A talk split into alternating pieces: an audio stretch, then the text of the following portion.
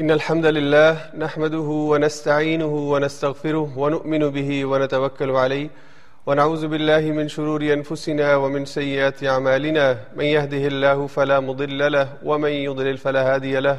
ونشهد أن لا إله إلا الله وحده لا شريك له. ونشهد أن محمدا عبده ورسوله. قال الله عز وجل في محكم كلامه المجيد بعد أن أقول أعوذ بالله من الشيطان الرجيم. واعلموا أن ما غنمتم من شيء فأن لله خمسه وللرسول ولذي القربى واليتامى والمساكين وابن السبيل. صدق اللہ العظیم اللہ رب العزت کا ہم شکر ادا کرتے ہیں کہ اس نے رمضان کے اس مبارک مہینے کے اندر، قرآن کے نزول کے اس مہینے کے اندر ہم سب کو قرآن کریم سے وابستہ رہنے اور قرآن کے مضامین سے تعارف حاصل کرنے کا موقع عطا فرمایا۔ نیکی کی ہر توفیق پر اللہ کا شکر ادا کرنا چاہیے۔ اور آج رمضان المبارک کا دسواں دن ہے اور انشاءاللہ ایک تہائی رمضان آج ہم مکمل کریں گے اللہ کی شکر اور اللہ کی حمد کے ساتھ اور قرآن کریم کا ایک تہائی حصہ بھی اس کے مضامین بھی آج مکمل ہو جائیں گے یعنی دس پاروں کے مضامین پر انشاءاللہ آج ہم اپنی گفتگو مکمل کریں گے۔ آج کے دورہ قرآن میں دسواں پارہ ہمارا موضوع ہے اور دسویں پارے میں دو صورتیں دو صورتوں کے مضامین آتے ہیں۔ سورہ انفال کا بقیہ حصہ جس میں تقریباً ایک پاؤ جو ہے وہ سورہ انفال کے مضامین کا اور اگلے تین پاؤ یہ سورہ توبہ کے مضامین ہیں دسویں پارے میں جو بیان ہوں گے۔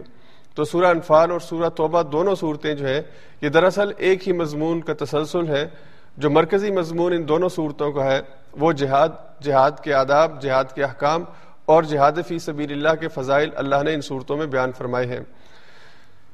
تو آج کا جو درس ہے، اس کے جو اہم موضوعات ہیں، اگر ہم ان کو ذرا اپنے سامنے رکھیں اور اس میں بطور خاص جیسا کہ میں نے کہا کہ جہاد کے احکام مرکزی موضوع ہیں، تو اللہ تعالیٰ نے سورہ انفال کی ابتدا میں جو آیت ارشاد فرمائی، اس میں اللہ تعالیٰ نے مال غنیمت کے حوالے سے ایک حکم بیان فرمایا کہ اللہ رب العزت یہ مال غنیمت یا جو بھی اموال غنیمت میں حاصل ہوتے ہیں، ان کا مالک اللہ اور اس کا رسول ہے فل اللہ ولی رسول تو یہ اللہ کے لیے اور اس کے رسول کے لیے ہے۔ اس سے دراصل مسلمانوں کو یہ بات سمجھانا مقصود تھی اور مسلمانوں کی افکار کی اور ذہنوں کی جو تصحیح وہ مقصود تھی کہ جنگ کسی کو لوٹنے کے لیے نہیں کی جاتی، جنگ مالے، مال و اسباب اکٹھا کرنے کے لیے نہیں کی جاتی، جنگ امیر ہونے کے لیے، طاقتور ہونے کے لیے نہیں لڑی جاتی۔ اس لیے جنگ کے نتیجے میں جو اموال حاصل ہوں، بجائے کہ انسان کے اندر لالچ پیدا ہو اور انسان اس مال و دولت کے لیے اور اس دولت کے انبار کو اکٹھا کرنے کے لیے دنیا میں ملک کے ملک فتح کرنا شروع کر دے تو اللہ نے پہلی اصلاح فرمائی کہ اس بارے میں سوچنے کی ضرورت نہیں ہے کہ کہیں شیطان تمہیں وسوسوں میں ڈال کے تمہاری نیتوں کے اندر فطور پیدا کر لے، اس لیے مال غنیمت اللہ اور اس کے رسول کا ہے۔ یہ اللہ کا حق ہے، اس کے رسول کا حق ہے۔ اس کے بعد پھر دسویں پارے کی جو پہلی آیت ہے، اس میں اللہ تعالیٰ نے باقاعدہ اس کی تقسیم کے حصے جو ہے وہ مقرر فرمائے اور اللہ نے یہ آیت ارشاد فرمائی وَعَلَمُوا أَنَّمَا غَنِمْتُمْ من شيء فأن لله خمسه وللرسول ولذي القربى واليتامى والمساكين وابن السبيل إن كنتم آمنتم بالله۔ تو اللہ نے اہل ایمان کو پھر مال غنیمت کا طریقہ کار، اس کی تقسیم کا طریقہ کار بتایا کہ جو اموال تمہیں غنیمت میں حاصل ہوتے ہیں، یہ اس کا جو خمس ہے یعنی اس کا پانچواں حصہ، خمس پانچویں حصے کو کہتے ہیں، یہ اللہ کے لیے اور اس کے رسول کے لیے ہے۔ ولیز القربہ ولیتامہ والمساکین وابن السبیل اور پھر جو قریبی رشتہ دار ہے، یتامہ ہے، مساکین ہے، مسافر ہے، ان سب کو وہ پانچواں حصہ تقسیم ہوگا اور بقیہ چار حصے یہ مجاہدین کے درمیان تقسیم کیے جائیں گے۔ جو بھی جہاد کے اندر شریک ہوگا تو بقیہ چار حصے برابر ان کے درمیان تقسیم کی جائیں گے۔ اور اس کی ایک اور مزید تھوڑی سی وضاحت یہ کہ ان چار میں سے چار حصوں میں سے تین حصے ان میں تقسیم کیے جائیں کہ جو سوار تھے، سواری پر تھے یعنی جنگ کے اندر باقاعدہ تیاری کے ساتھ اور سواری کے ساتھ شریک ہوئے اور ایک حصہ پیدل چلنے والوں کا۔ ظاہری بات ہے کہ اگر اس میں فرق ہے تو اس وجہ سے کہ جنگ کی تیاری کے اندر اور جنگ کے اندر وسائل فراہم کرنے میں جس نے جتنے زیادہ رول پلے کیا ہے، اس کو اتنا زیادہ ریوارڈ بھی واپس ملے۔ تو یہاں پہ اللہ تعالیٰ نے پانچواں حصہ جو ہے وہ اللہ نے فرمایا کہ اللہ کے لیے، اس کے رسول کے لیے اور دیگر وہ حقدار جن کا یہاں پہ ذکر ہوا، ان کے لیے ہوگا۔ اور چار حصے مجاہدین میں تقسیم ہوں گے۔ یہاں پہ اللہ تعالیٰ نے اپنے حصے کا ذکر کیا اور اپنے رسول کے حصے کا ذکر کیا۔ اب اللہ کو تو مال کی ضرورت نہیں ہے۔ اللہ تو مال سے بے نیاز ہے۔ اور اللہ کو اس چیز کی حاجت نہیں ہے کہ انسان کوئی جنگ کرے اور پھر اس کا مال اللہ کی راہ میں پیش کرے۔ تو دراصل اللہ نے اس جنگ کے نتیجے میں جو مال حاصل ہوا، اسے حلال قرار دینے کے لیے، اس لیے کہ اس سے پہلے جو مال غنیمت کا اصول تھا وہ یہ تھا کہ وہ ایک جگہ جمع کیا جاتا، آسمان سے ایک آگ آتی اور اسے جلا کے راکھ کر دیتی یعنی وہ فاتح کے حق میں استعمال نہیں ہو سکتا تھا۔ تو اللہ نے اس مال غنیمت کو امت محمد صلی اللہ علیہ وسلم پر حلال کیا اور اس کے استعمال کی اجازت دی۔ تو حضور علیہ سات والسلام کے امتیاز اور وصائف میں سے یہ بات ہے کہ آپ کی امت کے اوپر مال غنیمت کو حلال کیا گیا۔ دوسرا، اللہ تعالیٰ نے اس مال کے اندر اپنا حصہ مقرر کر کے یہ بات اور یہ ہدایت کی کہ یہ اللہ کی رضا کے لیے جنگ لڑی جانی چاہیے، اللہ کے کلمے کی سر بلندی کے لیے جنگ لڑی جانی چاہیے۔ اس میں کوئی دنیاوی مفاد، اس میں کوئی اپنا روب اور دبدمہ جمانا یا اپنے نام کی بڑائی کے لیے یہ مقصد جنگ کا نہیں ہونا چاہیے، بلکہ اللہ کی رضا وہ اصل مقصد ہونا چاہیے۔ اس لیے جب حصے اللہ نے مقرر کیے تو سب سے پہلے کہا کہ اللہ کا حصہ اور اس کے رسول کا حصہ پانچواں حصہ ہے۔ دوسری بات اس کے اندر سمجھنے کی یہ ہے کہ اللہ کے رسول صلی اللہ علیہ وسلم اپنی اور اپنے گھر والوں کی ضرورت مال غنیمت کے پانچویں حصے سے پوری کرتے تھے۔ اور اس کے علاوہ جو دیگر صدقات ہیں یا دیگر ڈونیشنز ہیں، وہ اللہ کے رسول وسلم اپنے لیے، اپنی فیملی کے لیے قبول نہیں کرتے تھے۔ اس لیے جو آل بیت ہے اہل بیت ہے آل رسول ہے حضور علیہ السلاۃ والسلام کی فیملی ہے یعنی جن میں خود حضور علیہ السلاۃ والسلام کی آل، حضرت فاطمہ اور ان کی اولاد، حضرت علی کی اولاد، حضرت عباس کی اولاد، حضرت جعفر کی اولاد، یہ جتنے آل عباس آتے ہیں، یہ سارے جو ہیں، یہ ان کو زکوٰۃ کی رقم یا صدقات کی رقم جو ہے وہ نہیں دی جا سکتی۔ خود حضور علیہ السلاۃ والسلام کا فرمان ہے کہ میرے آل کے اوپر جو ہے وہ زکوٰۃ کی رقم اور صدقات کی رقم جو ہے وہ خرچ نہیں کی جاتی۔ اور یہ دراصل پہلے اسلامی حکومت کے اندر مال بیت المال کی ذمہ داری تھی کہ وہ ان کی ضروریات کو پورا کرے۔ اور اب یہ جب ہمارے ہاں یہ بیت المال کا نظام نہیں ہے، تو اب علماء کے درمیان یہ بات ڈبیٹیبل ہے اور اس کے اوپر دونوں رائے موجود ہیں کہ اگر کسی اور انسان کے پاس کوئی رقم نہ ہو، صرف اور صرف اس کے پاس صدقات کی رقم ہو، تو اس رقم سے وہ کسی ایسے اعلی رسول میں سے جس کی ضرورت ہے، اس کی ضرورت کو پورا کر سکتا ہے۔ وگرنہ اچھی بات یہ ہے اور بہتر بات یہ ہے کہ آج بھی امت کے افراد، اگر یہ آل رسول کا جو جو آل بیت ہے، ان کے اندر کسی کی مدد کرنا چاہتا ہے جو مستحق ہے، تو وہ گفٹ کے ذریعے سے، ہدیے کے ذریعے سے مدد کرے۔ صدقات اور زکوٰۃ جو ہے، یہ باقی امت کے افراد کے لیے، غریب افراد کے لیے ہیں۔ اور ایک تخصص جو حضور علیہ سات والسلام نے اپنے اور اپنی آل کے حوالے سے فرمایا، تو ان کے لیے یہ زکوٰۃ کی رقم نہیں ہے۔ تو یہاں پہ اللہ تعالیٰ نے یہ ہدایت ارشاد فرمائی کہ اللہ اور اس کے رسول کا پانچواں حصہ ہے۔ اس کے اندر ایک اور سبق جو سمجھنے کا ہے کہ پہلے جو جنگیں لڑی جاتی تھیں، اور آج بھی بہت سی جنگوں کے اندر جو کمانڈر ان چیف ہوتا ہے، جو سپا سرار ہوتا ہے، جو لیڈر ہوتا ہے مال کا اکثر حصہ یا فتح کے بعد جو فتوحات کے نتائج اور ثمرات ہیں، اس کا زیادہ حصہ لیڈر کو ملتا ہے۔ تو یہاں پہ اللہ تعالیٰ نے حضور علیہ سات وسلام جس وقت لیڈر بھی تھے، نبی بھی تھے، کمانڈر ان چیف بھی تھے، ان کے حوالے سے کہا کہ ان کا حصہ پانچواں ہے۔ یعنی ایک پانچواں حصہ اور باقی چار حصے مجاہدین کے ہیں۔ تو اللہ تعالیٰ نے یہ پیغام دیا کہ اللہ کا نبی دنیا کے اندر اپنی امپائر کو بڑا کرنے کے لیے، اپنے ایسٹس کو بڑھانے کے لیے یا امیر ہونے کے لیے نہیں بھیجا جاتا، بلکہ وہ اللہ کے کلمے کو دنیا میں نافذ کرنے کے لیے بھیجا جاتا ہے۔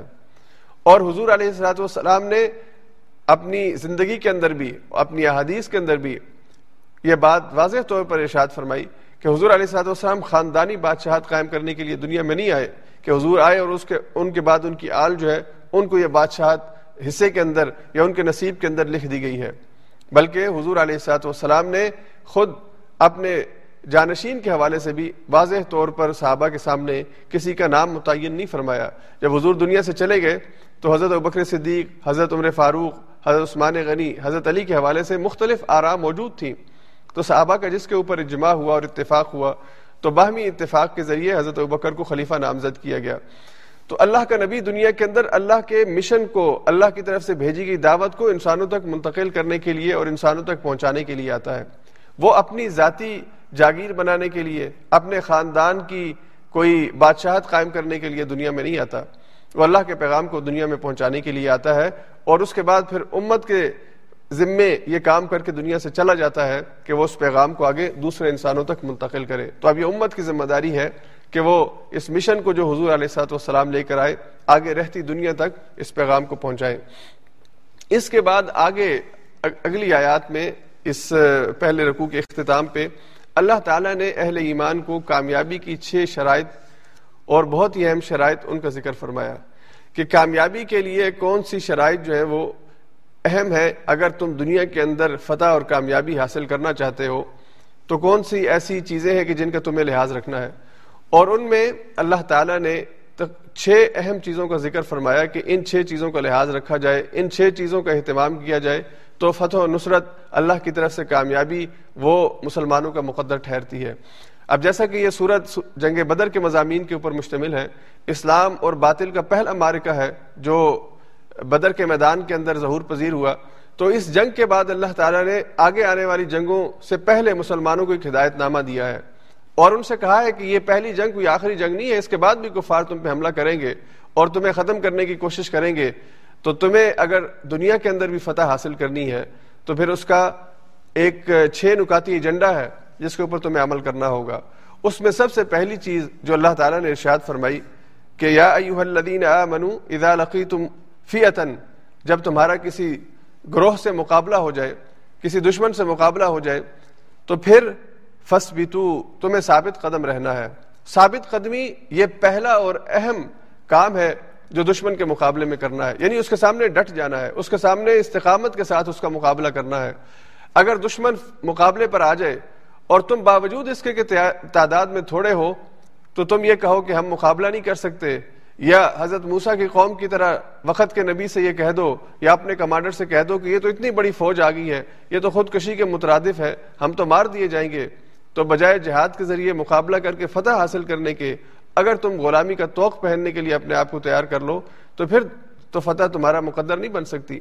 تو دنیا میں بھی اگر فتح حاصل کرنی ہے، تو دشمن کے مقابلے کے وقت پھر ثابت قدمی اختیار کرنی ہے۔ اسی لیے اس سے پہلے سورہ انفال کی آیات میں ہم یہ بات سن چکے ہیں کہ اللہ رب العزت نے وہاں پہ اہل ایمان کو یہ نصیحت کی کہ اذا لقیتم الذین کفروا زحفا فلا تولوهم الادبار، جب مٹ بھیر ہو جائے، مقابلہ ہو جائے، دشمن کا لشکر آ جائے، تو پھر ثابت قدمی اختیار کرو، پھر پیچھے اگر پلٹو گے تو پھر شکست کھاؤ گے۔ دنیا کے اندر بھی رسوائی ہے اور آخرت کے اندر بھی رسوائی ہے۔ ہاں ایک جنگی تدبیر کے طور پر، ایک ایسی تدبیر کہ اس وقت بظاہر آپ دشمن کا مقابلہ نہیں کر سکتے، لیکن مقابلے میں سامنا کرنے کی بجائے آپ اگر پیچھے ہٹتے ہیں جیسے کہ بعض اسلامی تاریخ کے اندر جنگوں میں مسلمان سپاہ سالاروں نے یہ اقدام اٹھایا ہے، تو یہ جنگی تدبیر کے آئندہ پھر اصل تیاری کے ساتھ اور اہم موقع کے اوپر دشمن کو شکست دی جائے۔ اگر اس تدبیر کی وجہ سے تم پیچھے ہٹتے ہو، تو اس کی اجازت ہے۔ لیکن شکست قبول کر لینا اور اپنے دشمن کے سامنے ہتھیار ڈال دینا، یہ رویہ اللہ کو قبول نہیں ہے۔ اللہ نے فرمایا فس بتو ثابت قدمی اختیار کرو۔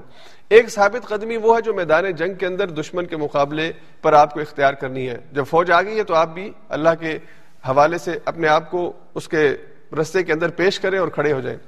دوسری ثابت قدمی کہ دشمن کے جو افکار اور نظریات ہیں، دشمن کے جو عقائد ہیں، ان کے مقابلے میں تمہیں اپنے عقیدے اور اپنے نظریے کے اوپر پختگی ہونی چاہیے اور ثابت قدمی ہونی چاہیے۔ اور آج کے دور کے اندر جنگ جو ہے، وہ اسلحے سے زیادہ نظریات کی جنگ ہے جو لڑی جا رہی ہے۔ تو نظریات اور عقیدے کی جو جنگ ہے، ان کے اندر تم نے ثابت قدم رہنا ہے۔ جو ایمان اور ایمان بالغیب اور ایمان بالرسالہ اور ایمان بالآخرہ، یہ بنیادی چیزیں اللہ نے تمہیں اور اللہ کے رسول صلی اللہ علیہ وسلم نے تمہیں دی ہیں۔ ان کو تھامے رکھنا ہے۔ پھر اس کے اندر شکوک اور شبہات نہیں پیدا ہونے چاہیے۔ یعنی میدان جنگ کے اندر اگر جا کر جہادت کا جام نوش کرنا ہے اور اس کے بدلے دین یہ سکھاتا ہے کہ تمہیں جنت میں ہمیشہ کی زندگی ملتی ہے، تو اس عقیدے کو قائم رکھنا ہے۔ یہاں پہ شکوک و شبہات نہ پیدا ہونے پائے کہ میں میدان جنگ میں جاؤں گا تو میں تو شہید کر دیا گیا تو میرے بچوں کو کیا بنے گا؟ اور پتہ نہیں آگے میری مغفرت ہوتی ہے یا نہیں ہوتی ہے۔ یہ وسوسے جو شیطان کی طرف سے آتے ہیں۔ اور اسی طرح اس کے مقابلے میں جو دیگر نظریات ہیں، جو زندگی کے بعد جو اگلی زندگی ہے، اس کا انکار کرنے والے عقائد ہیں، یا اس دنیا کی زندگی کو ہی سب کچھ سمجھنے والے ہیں، یا خدا کا انکار کرنے والے نظریات ہیں الحاد کے نظریات ہیں، ان سب کے مقابلے میں تم نے ڈٹ جانا ہے۔ جنگ اگر اسلحے کی ہو، تب بھی تم نے ڈٹ کے مقابلہ کرنا ہے۔ اور جنگ اگر نظریات اور عقائد اور تھیولوجیز کی ہو آئیڈیالوجیز کی ہو، اس وقت بھی تم نے مقابلہ کرنا ہے۔ ہر میدان کے اندر تمہیں ثابت قدم رہنا ہے۔ اور پھر اللہ نے دوسری تاکید یہ فرمائی وزقر اللہ کثیرہ اللہ کا کثرت سے ذکر کرو۔ میدان جنگ کے اندر فتح کے لیے اور استقامت کے لیے اللہ کا ذکر کثرت سے کرو۔ ایک اللہ کے ذکر کی صورت یہ کہ انسان زبان سے اللہ کا ذکر کرے۔ اپنی زبان کو اللہ کے ذکر سے تر رکھے۔ ہر وقت اللہ کی یاد میں یہ زبان کلمات ادا کرتی رہے۔ اور اس میں بہت سے کلمات ہیں جو ذکر کے لیے کہے جا سکتے ہیں۔ سبحان اللہ و بحمدہ، سبحان اللہ العظیم، دو کلمے کہ جو بہت ہی بھاری ہوں گے عرش والے دن، قیامت والے دن۔ عرش کے یعنی ان کا جو وزن ہے، یہ بہت زیادہ ہوگا اور اللہ کو یہ کلمات بہت محبوب ہیں۔ کلیمتانی ثقیلتانی فی المیزان، حبیبتانی الرحمن اور خفیفتانی علی اللسان۔ زبان پہ ادا کرنے میں ہلکے ہیں، لیکن اللہ کے ہاں ان کا بہت مقام ہے۔ اور قیامت والے دن ان کا بہت وزن ہوگا۔ اسی طرح سے دیگر بہت سے کلمات کے جو اللہ کی یاد انسان کو دلاتے ہیں، اللہ کے ذکر میں انسان کو رکھتے ہیں، ان کا اہتمام کیا جائے۔ میدان جنگ کے اندر بھی بجائے واویلا کرنے کے، بجائے شور شرابہ کرنے کے اور بجائے کہ انسان مایوسی کی بات کرے، اس وقت جتنے بھی مشکل حالات ہوں، اللہ کے ذکر سے اپنے زبان کو تر رکھو۔ اور دوسرا اس کا مفہوم کہ دل اور فکر کے اندر بھی اللہ کی یاد ہو۔ یہ دل اور یہ دماغ، یہ بھی اللہ کی یاد کے اندر مصروف رہے، ذکر کے مختلف طریقے ہیں۔ اس میں دل و دماغ کے اندر اللہ کی یاد کو تازہ رکھنا، اس کا مختلف، اس کے مختلف طریقے اللہ نے خود قرآن میں بیان فرمائے ہیں۔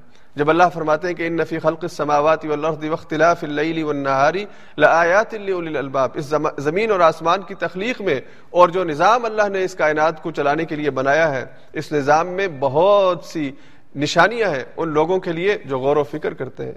الذین یتفکرون جو غور و فکر کرتے ہیں۔ اور پھر اللہ نے فرمایا کہ ان کا غور و فکر کیا ہوتا ہے کہ ید قرون اللہ قیامن و قعودن والا جنوبہم۔ وہ اللہ کا ذکر کرتے رہتے ہیں، بیٹھے ہوئے، کھڑے ہوئے، چلتے ہوئے، لیٹے ہوئے۔ ہر حال میں اللہ کے ذکر سے ان کی دل اور دماغ معطر رہتے ہیں۔ اور اس رزلٹ اس کا رزلٹ اس کا نتیجہ یہ ہوتا ہے کہ اس بات پر ایمان لے آتے ہیں رب بنا ما خلق هذا باطلا، اللہ تو نے کوئی چیز بے بس اور بیکار نہیں پیدا کی۔ یہ ساری چیزیں کسی مقصد کے تحت پیدا ہوئیں۔ اور سب سے بڑا مقصد کہ انسان اس دنیا میں اللہ کے نائب کے طور پر، اللہ کے خلیفے کے طور پر وہ زندگی بسر کرے کہ جو اللہ کو مطلوب ہے۔ تو زبان سے اور دل سے اللہ کا ذکر ادا کیا جائے۔ پھر اللہ نے تیسری ہدایت، کامیابی کی شرائط میں تیسری شرط یہ بیان فرمائی اتی اللہ و رسولہ۔ اللہ اور اس کے رسول کی اطاعت کرو۔ یعنی اللہ اور اس کے رسول کی اطاعت کا مطلب ہے کہ جو طریقہ زندگی اللہ اور اس کے رسول نے تمہیں دے دیا ہے، اسے اپنے لیے کافی اور شافی سمجھو اور پھر اس میں کسی قسم کا رد و بدل مت کرو۔ دین کے اندر نئی سے نئی باتوں کا اضافہ مت کرو۔ اگر کہیں پر کوئی نیا قدم اٹھانے کی ضرورت ہے، شریعت کی طرف سے رہنمائی موجود ہے، وہ قدم اٹھایا جا سکتا ہے۔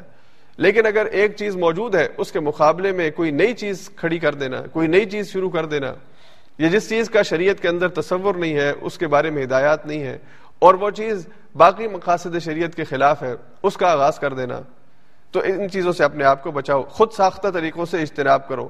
اور دوسری بات کہ اللہ کے رسول کی اطاعت میں، اللہ کی اطاعت میں دل کی رضا ہونی چاہیے۔ کہ تم یہ جو اطاعت کر رہے ہو، جو تم نے اپنے آپ کو پیش کیا ہے، یہ دل کی رضامندی سے کیا ہے۔ اللہ اور اس کے رسول کی اطاعت میں صرف یہ نہیں کہ میں نے ڈنڈے کے زور کی وجہ سے یا میں نے مجبوری کی وجہ سے کہ اب مسلمانوں میں میرا نام لکھا ہوا ہے، مسلمان گھر میں پیدا ہوا ہوں، مسلمانوں کے لشکر میں شامل ہو گیا ہوں، دل نہیں تھا میرا۔ تو یہ جو مجبوری کی اطاعت ہے، یہ اللہ کو منظور نہیں ہے۔ اللہ ایسی اطاعت نہیں چاہتے۔ اللہ چاہتے ہیں کہ آپ اللہ کے سامنے خوشی سے اپنی رضا اور اپنی دل سے اور اپنی پسند سے اور اپنی مرضی سے اپنے آپ کو پیش کریں۔ تو اللہ اور اس کے رسول کی اطاعت یہ بہت ضروری ہے، کامیابی کے لیے۔ اس کے علاوہ اگر کوئی اور طریقہ اختیار کیا جائے، کسی اور کی اطاعت کی جائے، خالق اور اس کے بھیجے ہوئے نمائندے یعنی رسول کے علاوہ اگر مخلوق میں کسی اور کی اطاعت کرو گے ان دونوں اطاعتوں کے مقابلے میں، تو پھر کامیاب نہیں ہو سکتے۔ پھر اللہ نے ایک اور بہت اہم ہدایت کی، ولا تنازع اور آپس میں جھگڑو مت، تنازع مت کرو۔ اگر تم تنازع کرو گے، جھگڑا کرو گے فتف شلو تو تم ناکام ہو جاؤ گے۔ وطد ہے حکم تمہاری ہوا اکھڑ جائے گی۔ آپس میں جھگڑنے کا نقصان یہ ہے کہ تم اگر اللہ اور اس کے رسول کی اطاعت کر رہے ہو، اللہ کا ذکر بھی کر رہے ہو اور تم ثابت قدم بھی ہو، لیکن جھگڑ پڑے ہو آپس میں، تو یہ تینوں اوپر والی چیزیں ان کے اوپر زیرو سے ضرب لگ جائے گی اور تمہیں شکست ہو جائے گی۔ مسلمانوں کا اتحاد، مسلمانوں کا آپس میں اتفاق اور مسلمانوں کی آپس میں ذہنی ہم آہنگی دشمن کے مقابلے میں یہ بہت ضروری ہے۔ اگر تم متحد ہو جاؤ، اگر تم یکجان ہو جاؤ، اگر تم امت واحد، ایک جسد واحد کی مانند ہو جاؤ، تو پھر تمہیں شکست نہیں دی جا سکتی۔ اور تاریخ اسلامی کو آپ اگر اس کا مطالعہ کریں، مسلمانوں نے جب جب شکست کھائی ہے، وجہ اس کی یہ ہے کہ ہم نے آپس میں ایک دوسرے کے خلاف محاذ کھڑا کر لیا ہے۔ ہماری دنیا سے ہوا اکھڑی ہے۔ ہماری دنیا کے اندر کوئی حیثیت نہیں رہی۔ وجہ کیا ہے؟ کہ ہم خود ایک دوسرے کے خلاف دستوں کے ربا ہو گئے ہیں۔ میرے ایک جاننے والے دوست ہیں، انہوں نے پی ایچ ڈی کی اور پی ایچ ڈی کے اندر ان کا جو ریسرچ کا ٹاپک تھا، وہ ایک یہودی ریسرچر کو انہوں نے اپنے ٹاپک کے اندر ڈسکس کیا ہے۔ اس یہودی ریسرچر نے اپنی زندگی میں پانچ سو سے زائد کتابیں لکھی ہیں اور اس کا جو مرکزی نقطہ ہے اس پوری ریسرچ کا، ان پانچ سو کتابوں کا جو اس کا جو مین جو نیوکلس پوائنٹ ہے، وہ پوائنٹ یہ ہے کہ مسلمانوں کے درمیان ان کو کمزور کرنے کے لیے کون کون سے طریقے اختیار کیے جا سکتے ہیں۔ مسلمانوں کو آپس میں لڑانے کے لیے، مسلمانوں کو آپس میں اختلافات میں الجھانے کے لیے کون کون سے طریقے اور رستے ہیں کہ جہاں سے ان کو ہم آپس میں ایک دوسرے کے خلاف سفارا کر سکتے ہیں۔ پی ایچ ڈیز ہوتی ہیں ان کے اوپر۔ اور پھر باقاعدہ اسی ریسرچ کی بنیاد کے اوپر ہمیں ہمارے درمیان یہ فتنے اٹھتے ہیں جس کے نتیجے میں ہم مختلف گروہوں میں تقسیم ہو جاتے ہیں۔ اور خود حضور علیہ صاحب والسلام کی زندگی کے بعد مسلمان جب دنیا کے اندر مسلمانوں کا اقتدار پھیلنا شروع ہوا، حضرت عمر فاروق کے دور میں، حضرت عثمان غنی کے دور میں، مسلمان مملکت بہت کم عرصے میں یعنی بیس سے بائیس سال کے عرصے میں جزیرت العرب سے نکل کر افریقہ اور ادھر سے ایشیا یہ سارے جتنے علاقے ہیں یہ اس کے اندر آنا شروع ہو گئے۔ تو مخالفین اسلام اور دشمنان اسلام پریشان ہوئے کہ یہ تو پوری دنیا کے اوپر اسلام کو جھنڈا لہرایا جا رہا ہے۔ ہمارا کیا بنے گا؟ تو بڑی غور و فکر کے بعد جو رستہ نکالا گیا کہ ان کو آپس میں لڑا دو۔ شیان شیان جو ہے اور سنی جو ہے یعنی شیعہ اور سنی، یہ پہلا مسلمانوں کا بڑا اختلاف ہے کہ مسلمان جو بحاظوں پر گئے ہوئے تھے مختلف دنیا کے ملکوں کے اندر باقی اسلام کے مخالفوں سے صف آ رہا تھے وہ واپس آپ، آپس میں ایک دوسرے کے سامنے صف آ ہو گئے۔ جنگ جمل اور جمع سفین ہوئی، جس میں بہت زیادہ بڑی تعداد کے اندر مسلمان شہید ہوئے۔ دونوں طرف سے شہید ہوئے۔ ادھر بھی مسلمان، ادھر بھی مسلمان۔ آپس میں ایک دوسرے کے خلاف سفارا ہوئے۔ اور وہ جو شیعہ سنی کا بیج پڑا، آج تک آج تک وہ اپنے اثرات چھوڑ رہا ہے۔ آج بھی شام کی جو جنگ ہے اس کے اندر سب سے بڑا فیکٹر شیعہ سنی فیکٹر ہے۔ یمن کی جنگ کے اندر شیعہ سنی فیکٹر ہے۔ عراق اور کویت کی جنگ کے اندر شیعہ اور سنی فیکٹر ہے۔ تو مسلمانوں کی ہوا اکھڑی ہے جب مسلمانوں نے اپنے آپ کو ان معاملات میں الجھایا ہے۔ آپس میں ایک دوسرے کے خلاف سفارا ہو گئے۔ یعنی میری سب سے بڑی آج کے مسلمان کی جو سب سے بڑی کوشش ہے کہ وہ اپنے دوسرے فرقے کے مسلمان کو کیسے گمراہ ثابت کرتا ہے، اس کو کیسے کافر ثابت کرتا ہے، اس پر کیسے کفر کے فتوے لگاتا ہے۔ اور اسے اس بات کی فکر نہیں ہے کہ میری تہذیب کے اوپر حملہ ہوا ہے، میری ثقافت پہ حملہ ہوا ہے، میری شناخت پہ حملہ ہوا ہے۔ آج مسلمان گھروں کے اندر عربی زبان نہیں، بلکہ انگلش زبان وہ کامیابی اور ترقی کی گارنٹی بن گئی ہے۔ اس لیے کہ دنیا کی ثقافت اور دنیا کی زبان وہ انگریزی ہے، اس کا ڈنکا بچتا ہے۔ تو وہ عربی کہ جو ایک مسلمان کی بنیادی ضرورت ہے، جس زبان کو وہ روزانہ پانچ وقت اللہ کی عبادت کے لیے استعمال کرتا ہے، اس سے وہ نہ بلد ہے نہ واقف ہے۔ الف بے اس کو نہیں آتی، نہ پڑھنی آتی ہے، نہ سمجھ میں آتی ہے۔ تو ہماری ہوا جو ہے وہ اکھڑی ہے، خود ہماری اپنی غلطیوں کی وجہ سے۔ اور خاص طور پہ ایک سو سال پہلے تقریباً جب یہ خلافت ختم ہوئی، اس خلافت کے بعد ہمیں حصوں میں تقسیم کیا گیا۔ اور اس تقسیم کے بعد پھر اس کا نتیجہ آج ہمارے سامنے ہے کہ دنیا کے اندر ستاون اسلامی ممالک ہونے کے باوجود کہیں پہ ہماری ہوا قائم نہیں ہے، اکھڑی ہوئی ہے ہر جگہ۔ سعودی عرب کے اپنے مفادات ہیں، یمن کے خلاف اس کے اپنے مفادات ہیں، دبئی کے اپنے مفادات ہیں۔ اور پھر شام کے اندر جو محاذ برپا ہے سنی اور شیعہ کے نام کے اوپر، پوری دنیا کے اندر یہ لڑائی جو ہے وہ لڑی جا رہی ہے۔ ایک عقیدہ ہونے کے باوجود، ایک اللہ ہونے کے باوجود، ایک نبی ہونے کے باوجود اور ایک کتاب ہونے کے باوجود یعنی گائیڈ بک ایک ہے، لیکن ہم نے اپنے آپ کو حصوں میں تقسیم کر کے اور اس تقسیم کے اوپر ہم راضی ہو گئے ہیں۔ اور اس زمین کے ٹکڑے کو بچانے کے لیے یعنی اگر میں یمن میں رہتا ہوں تو مجھے یمن عزیز ہے، مجھے مسلمان کا خون عزیز نہیں ہے۔ کہ میں نے یمن کو بچانا ہے، اس کو بچانے کے لیے چاہے مسلمان کا خون بھی بہانا پڑے، میں بہا دوں۔ اور مجھے سعودی عرب عزیز ہے، مجھے کسی اور مسلمان کے ارزاں خون کی کوئی فکر نہیں ہے کہ وہ خون بہ رہا ہے ارزاں ہو گیا ہے، وہ وہ یعنی سستا ہو گیا ہے۔ تو مجھے آج اس مغالطے میں ڈال دیا گیا ہے کہ میں نے نیشنلزم کے نام پہ، قومیت کے نام پہ اپنے وطن کا دفاع کرنا ہے یا میں نے امت واحد بن کر امت محمد صلی اللہ علیہ وسلم کے نمائندے کے طور پر دنیا میں اسلام کے نفاذ کے لیے، اللہ کے نظام کے نفاذ کے لیے کام کرنا ہے۔ تو یہ اللہ نے فرمایا فتف شروع کہ اگر تم آپس میں لڑو گے تو پھر تم ناکام ہو جاؤ گے اور تمہاری ہوا اکھڑ جائے گی۔ پھر اس کے بعد اللہ نے دوبارہ آخر میں فرمایا وس برو صبر کا دامن تھام لو۔ صبر کو اپنا شیوا بناؤ۔ صبر کو اپنی، اپنے کریکٹر کے اندر شامل کر لو۔ اور صبر کے مشکلات میں، مصائب میں اور جنگ کے حالات ہوں، دشمن سامنے ہو تو ثابت قدمی، وہ جو پہلی بات اللہ نے فرمائی فس بھی تو اور آخر میں وس بھی رو کہ ثابت قدمی اختیار کرو اور حالات مشکل ہو جائے تو پھر صبر کا دامن تھام لو۔ اور یہ یقین رکھو، ان اللہ صابرین اللہ تعالیٰ صبر کرنے والوں کے ساتھ ہے۔ پھر اس کے بعد آخر میں اللہ نے فرمایا کہ ولا تکون کلدین خرج من دیارہم بطرم وریا الناس۔ ان لوگوں کی طرح مت ہو جاؤ کہ جو اپنے گھروں سے نکلے ریاکاری کرتے ہوئے اور تکبر کرتے ہوئے۔ اور دنیا کو یہ دکھانے کے لیے کہ ہم بڑے طاقتور ہیں، ہم فاتح بن کے لوٹیں گے۔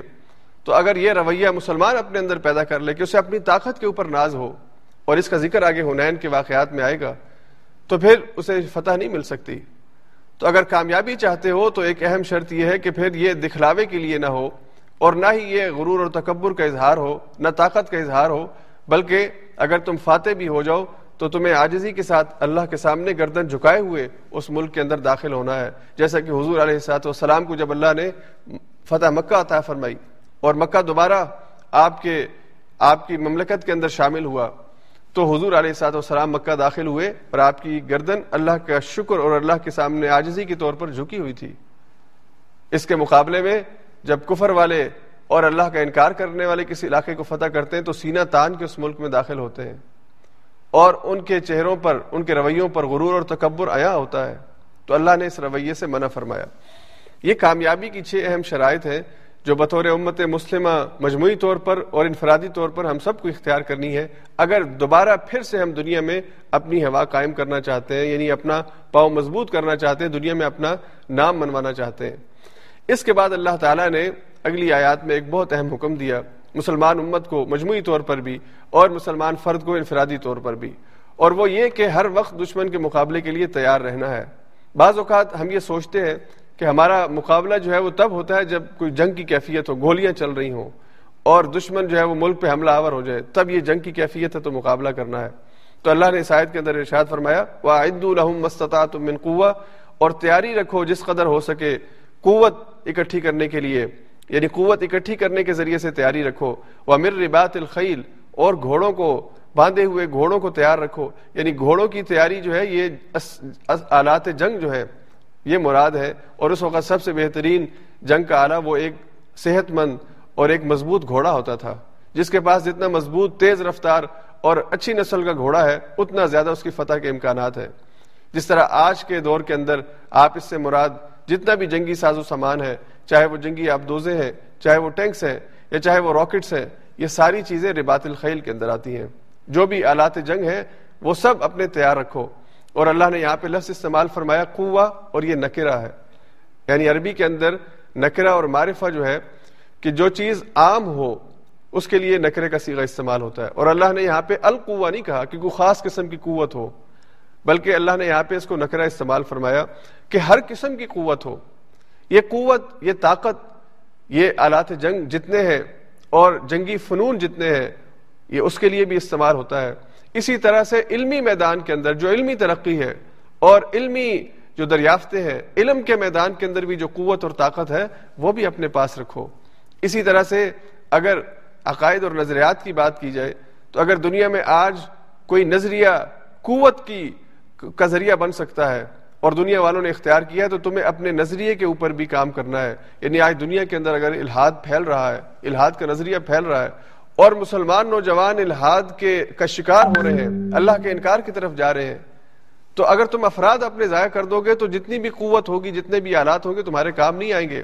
تو اپنے افراد کو ثابت قدم رکھنے کے لیے، ان کو نظریاتی طور پر غذا فراہم کرنے کے لیے جو بھی صورت ہو سکتی ہے، وہ بھی اختیار کرو۔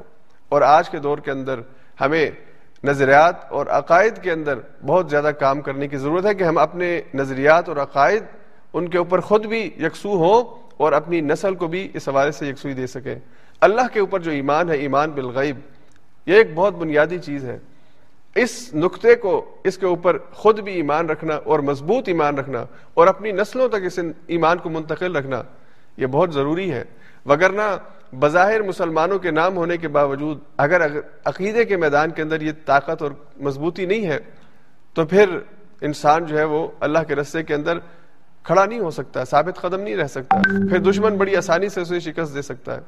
آج تعلیم کے ذریعے سے اور آج ثقافت اور تہذیب کے ذریعے سے اور آج ٹیکنالوجی کے ذریعے سے ساری دنیا یہ علم انسان کو دے رہی ہے کہ بس یہ ٹیکنالوجی اور یہ سائنس ہی سب کچھ ہے۔ یہ غیب، خدا اور آخرت، یہ اساتیر الاولین ہے۔ پہلے لوگوں کی باتیں، پہلے ایسے ہوتا تھا۔ پہلے لوگوں کے پاس نالج نہیں تھا۔ اب تو ترقی ہو گئی ہے۔ اب تو ٹیکنالوجی آ گئی اب تو علم آ گیا ہے۔ تو اب یہ پرانی باتیں نہیں، ان کے اوپر کان دھرنے کی ضرورت نہیں ہے۔ یہ فضول قسم کی باتیں ہیں۔ ہمارا تعلیم یافتہ نوجوان طبقہ، اور یہ میں یورپ کی بات نہیں کر رہا، مسلمان ملکوں میں۔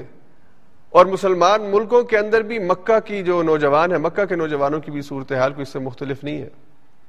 جو انگریزی اسکولوں کے اندر پڑھتے ہیں، جن کو تھیوریز وہ آئیڈیالوجیز وہ پڑھائی جاتی ہیں، جو مسلمان دشمنوں نے تیار کی ہیں، غیر مسلموں نے تیار کی ہیں۔ تو پھر اللہ کے بارے میں ان کے بھی شکوک و شبہات وہی ہوتے ہیں جو ناروے میں پیدا ہونے والے بچے کے ہیں۔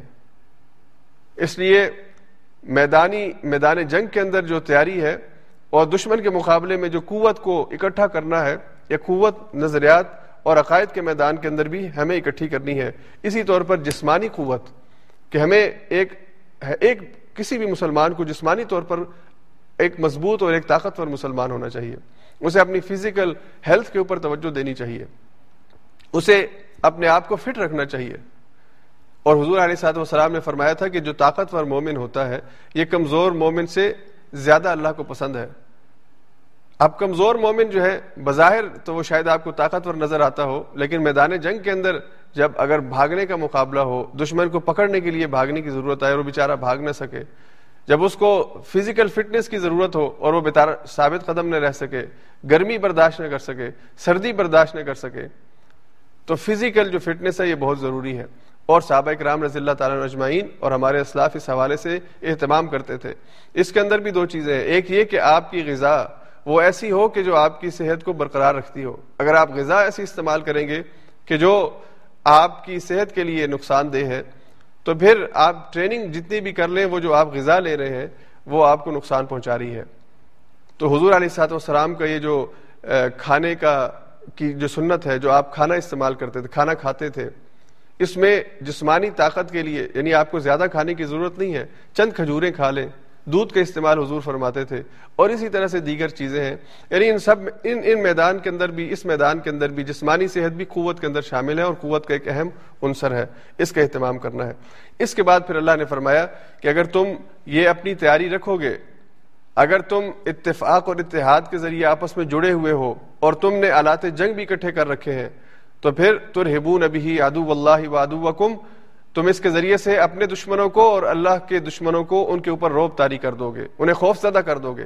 وہ آخری نہ اور کچھ دشمن ایسے بھی ہیں کہ جن کو تم نہیں جانتے۔ لا تعلمونہم، تم انہیں نہیں جانتے۔ اللہ عالم اللہ ان کو جانتا ہے۔ اس لیے کہ جنگ کا اعلان ہو، اس کے بعد آپ تیاری شروع کریں، وہ تیاری فائدہ نہیں دیتی۔ اور فارسی کا ایک مقولہ مشہور ہے کہ جو مکہ جنگ کے بعد انسان کو یاد آئے، وہ مکہ انسان کو اپنے منہ پہ مارنا چاہیے۔ اس وقت اس مکے کو یاد کرنے کا کیا فائدہ؟ اور اگر کوئی آپ راکٹ جنگ کے وقت بنانے کی کوشش کریں تو وہ راکٹ آپ کو فتح نہیں دے سکے گا۔ ہاں جنگ سے پہلے اگر آپ نے تیاری کی ہے، اور دنیاوی اور سائنسی ترقی کا جو بھی اعلیٰ معیار ہے، اس تک آپ پہنچے اور آپ کے پاس وہ آلات جنگ ہے جو دشمن کے پاس ہیں، بلکہ اس سے زیادہ اچھے ہیں، تو پھر آپ کو فتح نصیب ہوگی۔ تو اسباب کی دنیا میں ایک اور چیز یہاں پہ سمجھنے کی ہے اس آیت کے اندر کہ اللہ نے اس آیت میں ممکنہ اسباب جتنے ہیں اور جتنے اعلیٰ کوالٹی میں ہو سکتے ہیں، وہ سارے اختیار کرنے کا حکم دیا ہے۔ حضور علیہ صاحب السلام نے اپنے صحابہ کو بھیجا، فلاں جگہ پہ جاؤ، وہ زبان سیکھ کر آؤ، فلاں جگہ پہ جاؤ، وہ فن سیکھ کر آؤ۔ اس لیے کہ زبان کی بنیاد کے اوپر بھی اور کسی ہنر کی بنیاد کے اوپر بھی دوسرے جو ہے وہ آپ کو شکست دے سکتے ہیں۔ تو دنیا کے اندر جو زبانیں آج دنیا جن کو کے ذریعے علم حاصل کرتی ہے، ان زبانوں کا کا حصول، ان کا علم حاصل کرنا، یہ بھی ہر مومن کی ذمہ داری ہے۔ ایک جنگی تدبیر ہے، یہ قوت کے اکٹھا کرنے کا ایک طریقہ ہے۔ ہمارے ہاں بڑا غلط تصور ہے اور آج تک بعض لوگوں کے یہاں یہ تصور ہے کہ جی انگلش نہیں بولنی چاہیے، انگلش نہیں سیکھنی چاہیے۔ یہ کافروں کی زبان ہے۔ اور ہمارے ہاں خاص طور پہ مذہبی طبقے کے اندر اس حوالے سے تو حضور علیہ سات وسلام نے تو اپنے صحابہ کو دشمنوں کی زبان سیکھنے کا حکم دیا ہے، روانہ کیا ہے کہ زبانیں سیکھو۔ اس لیے زبان کوئی بھی کافر نہیں ہوتی۔ زبان دوسرے سے کمیونیکیٹ کرنے کا ایک ذریعہ ہوتی ہے۔ کمپیوٹر کے حوالے سے یہ معاملہ ہے۔ ہمارا دینی طبقہ خاص طور پہ اس کو کمپیوٹر کا استعمال نہیں آتا۔ ہمارے کتنے ہی ماشاء اللہ علما فضلہ اسکالرز ہیں، ان کو یہ نہیں پتا کہ میں نے اپنا ای میل کیسے کھولنا ہے۔ اور آج کی دنیا میں سب سے زیادہ مؤثر، سب سے زیادہ تیز رفتار طریقہ گفتگو کا یا خط و کتابت کا وہ ای میل ہے۔ ہم کہتے ہیں کہ جی کمپیوٹر کو ہاتھ لگائے تو شیطان ہم پہ حملہ ہو جائے گا۔ یہی تو جہاد ہے کہ اگر کمپیوٹر میں شیطان ہے، اس شیطان سے بھی اپنے آپ کو بچانا ہے آپ نے۔ اگر کمپیوٹر کھولتے ہیں اور اسکرین پہ کوئی غلط تصویر آتی ہے، اس کو نیچے کر دیں، یہی جہاد ہے۔ اسی کا اللہ نے حکم دیا ہے۔ جس طرح باہر کسی ننگی عورت کو آپ نہیں دیکھ سکتے، ویسے ہی تنہائی میں اگر آپ کے سامنے کوئی ایسی تصویر آ جائے تو اس کو نیچے کر دیں۔ اللہ کے رسول نے فرمایا کہ انسان کی پہلی نظر اگر کسی ایسے مناز... کسی ایسے منظر پہ پڑے، اللہ اس کو معاف کر دیتے ہیں، تو وہ معاف ہو جائے گی۔ تو اللہ نے فرمایا کہ بہت سے دشمن ایسے ہیں جنہیں تم نہیں جانتے۔ اور پھر اللہ نے جنگ کی تیاری کے لیے میدان جنگ کے اندر پہنچنے سے پہلے جو کام کرنا ہے، اللہ نے فرمایا، وما تنفقوا من شيء في سبيل اللہ اللہ کے رستے کے اندر جو تم انفاق کرو گے۔ اور ظاہری بات ہے کہ تیاری کے لیے، آلات جنگ کے لیے یا دیگر فنون اور علوم سیکھنے کے لیے، سائنس کے اندر اور ٹیکنالوجی کے اندر ترقی حاصل کرنے کے لیے آپ کو مال خرچ کرنا پڑے گا۔ تو اللہ نے فرمایا کہ مال بھی خرچ کرو۔ یہ نہیں ہو سکتا کہ تم صرف یہ کہو کہ میں فزیکلی اور علمی طور پر اپنے آپ کو آگے لے جاؤں گا۔ نہیں، تمہیں مال بھی خرچ کرنا پڑے گا۔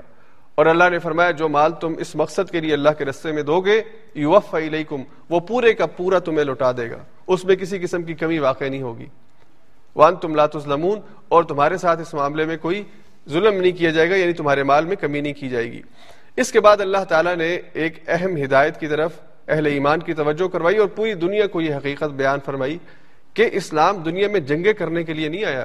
اور یہ جو لوگ سمجھتے ہیں کہ اسلام جنگوں کے ذریعے سے پھیلا ہے، اللہ نے بدر کے بعد، بدر جس کے اندر مسلمانوں کو فتح ملی تھی اور مسلمانوں کا روب اور دبدبا مشرقین مکہ پہ اور ارد گرد کی جگہوں پہ بیٹھ گیا تھا اور مسلمانوں کے لیے پیش قدمی کرنے کا ایک موقع آیا تھا کہ اب مسلمان اپنی اس فتح کی بنیاد پہ چھا جائیں، ہر ایک علاقے کو فتح کر لیں۔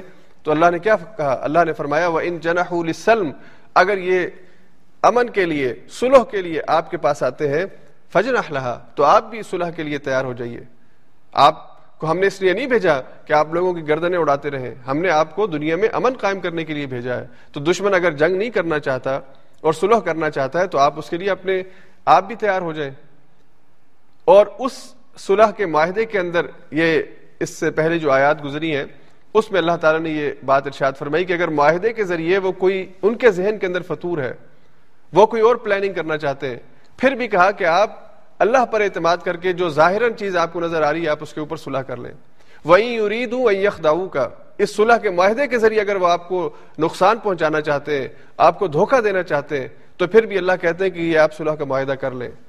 اور اللہ نے فرمایا فن حسب اللہ آپ کے لیے اللہ کافی ہے۔ آپ نیک نیتی سے صلح کریں۔ ہاں اگر وہ اپنے مکر، اس کے بعد مکر کریں گے، چال چلیں گے، تو اللہ بھی ایک چال چلتا ہے۔ اور اللہ کی چال ہمیشہ کامیاب ہوتی ہے۔ اہل ایمان کو اگر کوئی دھوکہ دینے کی کوشش کرتا ہے اس صلح کے معاہدے کے نتیجے میں، تو پھر اللہ کی تائید اہل ایمان کے ساتھ ہوتی ہے۔ اور اگر مسلمان صلح کا معاہدہ کر کے پھر دشمن کو نقصان پہنچانے کی کوشش کرتے ہیں اس صلح کے معاہدے کی خلاف ورزی کرتے ہیں، پھر اللہ کی تائید مسلمانوں کے ساتھ نہیں ہوتی۔ اس لیے جو وہ جو ہم پہلے پڑھ چکے ہیں کہ یہ جو زبان کا اقرار ہے اور زبان کی جو پاکیزگی ہے اور صداقت ہے، یہ بہت اہم اللہ کو بہت عزیز ہے۔ سچ بولنے والے کو اللہ پسند کرتا ہے۔ جھوٹ اگر مسلمان بولے گا، اللہ کو وہ مسلمان پسند نہیں ہے۔ معاہدے کی خلاف ورزی مسلمان کرے گا، چاہے اسلام کے غلبے کے لیے کرے، اللہ کو یہ پسند نہیں ہے۔ اسی لیے حضرت معاویہ رضی اللہ تعالیٰ عنہ کے زمانے کے اندر ایک معاملہ ہوا کہ ان کا روم کے ساتھ ایک صلح کا معاہدہ تھا، رومیوں کے ساتھ۔ تو اس معاہدے کی مدت ختم ہونے سے پہلے انہوں نے اپنے سپاہیوں سے کہا، اپنے کمانڈر سے کہا کہ آپ جنگ کی تیاری کریں اور بارڈر کے اوپر پہنچیں۔ اس لیے کہ جب معاہدے کی مدت ختم ہوگی، ہم فوری طور پر حملہ کریں گے۔ اس وقت ایک صحابی جن کا نام غالباً کتاب، کتابوں کے اندر حضرت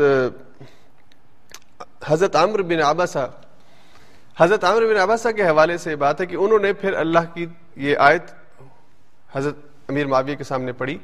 کہ امیر المومنین، جب ہمارا کسی سے صلح کا معاہدہ ہو تو ہم اس کے خلاف جنگ کی تیاری نہیں کر سکتے۔ جب یہ معاہدہ ختم ہوگا، پھر آپ جنگ کی تیاری کریں۔ اس لیے کہ اگر آپ معاہدہ بھی ایک طرف کیا ہوا ہے اور دوسری طرف فوجیں بھی بارڈر پہ بھیج رہے ہیں، یہ غدر ہے، یہ دھوکہ ہے اور دھوکہ اللہ کو پسند نہیں ہے۔ تو حضرت امیر معاویہ نے اس رائے کو پسند کیا اور اپنی بات جو ہے وہ واپس لی۔ تو صلح جو ہے، اس کو اسلام نے اہمیت دی ہے اور اس حوالے سے بہت واضح تعلیمات ہیں۔ خود حضور کا جو صلح حدیبیہ کا معاملہ ہے، وہ چھبیسویں پارے میں آئے گا۔ پھر وہاں پہ ہم بات کریں گے کہ جب آپ کسی کے ساتھ کوئی ایگریمنٹ کر لیتے ہیں، صلح کر لیتے ہیں، پھر بظاہر آپ کا نقصان ہوتا ہو، آپ کو اپنے معاہدے کا پاس رکھنا ہے۔ اس کے بعد اللہ تعالیٰ نے چند اہم ہدایات ہجرت اور جہاد کے حوالے سے آخری دو رکوعوں کے اندر کی ہیں۔ ان کے اختصار سے ہم یہاں پہ ذکر کیے دیتے ہیں۔ اللہ تعالیٰ نے پہلی بات اس حوالے سے یہ کہی کہ یہ اللہ کا فضل ہے، اس کی رحمت ہے کہ اس نے اہل ایمان کے دلوں کو آپس میں جوڑ دیا۔ وہ اللہ بین قلوبہم اللہ نے ان کے دلوں کو آپس میں جوڑ دیا۔ اور یہ اللہ کی اتنی بڑی نعمت ہے کہ اللہ فرماتے ہیں، لو انفقت ما فی الارض جميعا ما الفت بین قلوبہم اگر آپ پوری زمین میں جو کچھ ہے وہ خرچ کر ڈالتے، تو آپ ان کے درمیان، آپ ان کے درمیان الفت نہیں پیدا کر سکتے تھے۔ محبت نہیں ان کے دلوں میں پیدا ہو سکتی تھی۔ تو یہ اللہ کا احسان ہے کہ اس نے الفت پیدا کر دی۔ اور بدر کے میدان میں اہل ایمان کی آپس کے اندر جو محبت اور مودت ہے اور ایک دوسرے کے لیے اثار اور ہمدردی ہے، ہجرت کے موقع پر جب مسلمان مہاجرین آئے ہیں مدینہ منورہ، تو انصار نے کس طرح سے اپنے دل کھولے اور اپنی تجارت کے اندر، اپنے گھروں کے اندر، اپنی وہ چیزیں کی ان کے لیے ضرورت سے زائد تھی، ان سب کے اندر ان کو شریک کیا ہے، اپنے دلوں کو وسیع کیا ہے۔ تو یہ جو دل کا کھلنا ہے، اپنے بھائی کے لیے محبت کا پیدا ہونا ہے، یہ اللہ کا بہت بڑا انعام ہے۔ اور مسلمانوں کی کامیابی کے لیے بہت ضروری ہے کہ ان کے دل آپس میں جڑے ہوئے ہوں۔ دلوں میں ایک دوسرے کے خلاف کینا نہیں ہونا چاہیے۔ ایک دوسرے کے خلاف بغض نہیں ہونا چاہیے۔ اس دور میں بھی مسلمان اجتماعیت کو اور آج کے دور میں بھی جہاں کہیں کوئی بھی اجتماعیت ہے، مسلمانوں کی اجتماعیت ہے، اس کے لیے یہ، اس کی کامیابی کے لیے اور اس کے ٹھیک رستے پہ رہنے کے لیے بہت ضروری ہے کہ اس کے ارکان، اس کے نمائندگان آپس میں ایک دوسرے سے اللہ کی رضا کے لیے محبت کرتے ہوں۔ ان کے دلوں میں کینا اور بغض نہ ہو ایک دوسرے کے خلاف۔ اگر وہ بغض اور کینا رکھیں گے ایک دوسرے کے خلاف، تو بظاہر تعداد میں بڑے ہوں، وسائل بہت زیادہ ہوں، ان اپنے مقصد میں کامیاب نہیں ہو سکیں گے۔ اسلامی تحریک کو کامیابی نہیں مل سکے گی۔ تو اسلامی تحریک سے وابستہ جو بھی جہاں بھی موجود ہے، اسے اس بات کو سمجھنا ہے کہ دلوں کا آپس میں جڑنا یہ اللہ کی نعمت ہے، اسے حاصل کرنے کی کوشش کرنی چاہیے۔ تو میرے دل میں اگر کسی بھائی کے خلاف کوئی کینہ اور بغض ہے، مجھے اپنے دل کو اس سے صاف کرنا چاہیے۔ اور اگر میں کسی بھائی کے بارے میں جانتا ہوں کہ وہ کسی کے بارے میں بغض اور کینہ رکھتا ہے، یا مجھے اس کے بارے میں ایسی بات ہے، تو اسے بھی ہمیں صاف کر یعنی ایک دوسرے کی اصلاح کے ذریعے سے ہمیں خوبصورت معاشرہ قائم کر سکتے ہیں۔ اس کے بعد پھر اللہ نے دوسری توجہ یہ کروائی کہ یا نبی ہر دل ممنین القتال۔ اے نبی علیہ السلاۃ والسلام، آپ مومنین کو قتال پر ابھاریے۔ یہ تحریر کا مطلب ہوتا ہے کہ اس کے اندر شوق پیدا کیا جائے۔ آپ شوق پیدا کریں، اہل ایمان کو قتال کے اوپر ان کو ترغیب دیں۔ اس لیے کہ اس کا اجر بہت بڑا ہے۔ جو بندہ اللہ کی رضا کے لیے اپنی جان اس کے سپورد میدان جنگ کے اندر کرتا ہے، اللہ اس کو انسانوں میں انبیاء کے بعد سب سے اونچا مقام دیتے ہیں۔ نبیوں کے بعد سب سے اونچا مقام شہداء کا یا صدیقین کا، کہ جو اللہ کی نبی کی دعوت کے اوپر پہلے ایمان لانے والے اور تصدیق کرنے والے ہیں۔ تو شہداء کو اللہ نے جو مقام دیا یعنی انسان کو یہ بات سمجھائی ہے کہ موت تمہیں آنی ہے۔ اور حکمتاً اللہ نے یہ بات مسلمانوں کو نہیں بتائی، کسی کو نہیں بتائی کہ تمہاری موت کب آئے گی۔ تو اس لیے یہ پریشان مت ہو کہ میدان جنگ میں جاؤں گا تو شہید ہو جاؤں گا اور گھر بیٹھا رہوں گا تو شہید نہیں ہوں گا۔ کتنے ہیں جو ساری زندگی جہاد کے میدانوں کے اندر رہتے ہیں لیکن موت گھر پہ آتی ہے، حضرت خالد بن ولید۔ اور اس کے بعد پوری تاریخ اسلامی کے اندر اتنے بڑے بڑے کمانڈرز گزرے ہیں، جنہوں نے بہت بڑی بڑی، بہت خوفناک قسم کی جنگیں لڑی ہیں۔ لیکن جنگ ان، کیونکہ موت وہاں پہ نہیں لکھی تھی، اس لیے نہیں آئی۔ موت آئی ہے تو بستر پہ آئی ہے، گھر میں آئی ہے۔ اس لیے اللہ نے فرمایا کہ مومنوں کو جہاد کی ترغیب ان کے دل سے موت کا خوف نکال دیں ان کے دل میں اس ایمان کو پختہ کر دیں کہ موت تو اللہ کی طرف سے آتی ہے، وہ میدان جنگ میں بھی آ سکتی ہے اور وہ گھر میں بستر پہ بھی آ سکتی ہے۔ اگر میدان جنگ میں آئے گی تو وہ سب سے عزیز موت ہوگی، وہ سب سے پیاری موت ہوگی جو اللہ کو محبوب ہے۔ اس کے بعد پھر تیسرا، تیسرے ایک ہدایت اللہ تعالیٰ نے آیات میں فرمائی ماکان علی نبی یقون الح اسرا حتیٰ فی الارض کسی نبی کے لیے یہ جائز نہیں ہے، اسے یہ زیبا نہیں ہے۔ اس کے لیے بات ٹھیک نہیں ہے کہ اس کے پاس قیدی ہوں اور وہ انہیں قتل نہ کر دے، زمین ان سے پاک نہ کر دے۔ اور اگر وہ نہیں کرتا اور اس کے مقابلے میں وہ تریدون آراز دنیا دنیا کا مال چاہتا ہے، تو یہ رویہ ٹھیک نہیں ہے۔ یہ دراصل اللہ کی طرف سے ہدایت ہے اور بطور اصلاح اللہ تعالیٰ نے یہ توجہ کروائی ہے کہ جو قیدی تھے، بدر کے جو قیدی تھے، ستر کی تعداد میں قیدی تھے، ان کے بارے میں حکم دیا، ان کے بارے میں مشاورت ہوئی صحابہ کے درمیان۔ حضور علیہ صاحب والسلام نے مشورہ کیا کہ کیا کیا جائے۔ تو صحابہ کی دو آرا تھی۔ اس لیے کہ اس سے پہلے قیدی مسلمانوں نے کسی کو نہیں بنایا تھا۔ یہ پہلی جنگ تھی، اس میں قیدی بنے تھے۔ تو اب دو آرا تھی کہ ایک ایک رائے یہ تھی جس میں حضرت ابکر صدیق اور دیگر کچھ صحابہ کی رائے تھی کہ ہمیں ان کو فدیہ لے کر رہا کر دینا چاہیے۔ اس کا فائدہ یہ ہوگا کہ ان کے دلوں میں اہل ایمان کے بارے میں مثبت رویہ پیدا ہوگا۔ اور ہو سکتا ہے کہ یہ لوگ اسلام قبول کر لیں اور جو مال ہمیں ملے گا ہماری تقویت کا ذریعہ بنے گا۔ اور دوسری رائے جس حضرت عمر فاروق اور دیگر صحابہ کی تھی کہ ان کو قتل کر دینا چاہیے۔ تاکہ یہ فتنہ ختم ہو جائے، یہ دوبارہ قوت نہ پکڑ سکے۔ اور اللہ نے اگر آج ہمیں ان پہ غلبہ دیا ہے، تو ان کو موقع نہیں دینا چاہیے کہ پھر سے یہ ہمارے خلاف سفارا ہو۔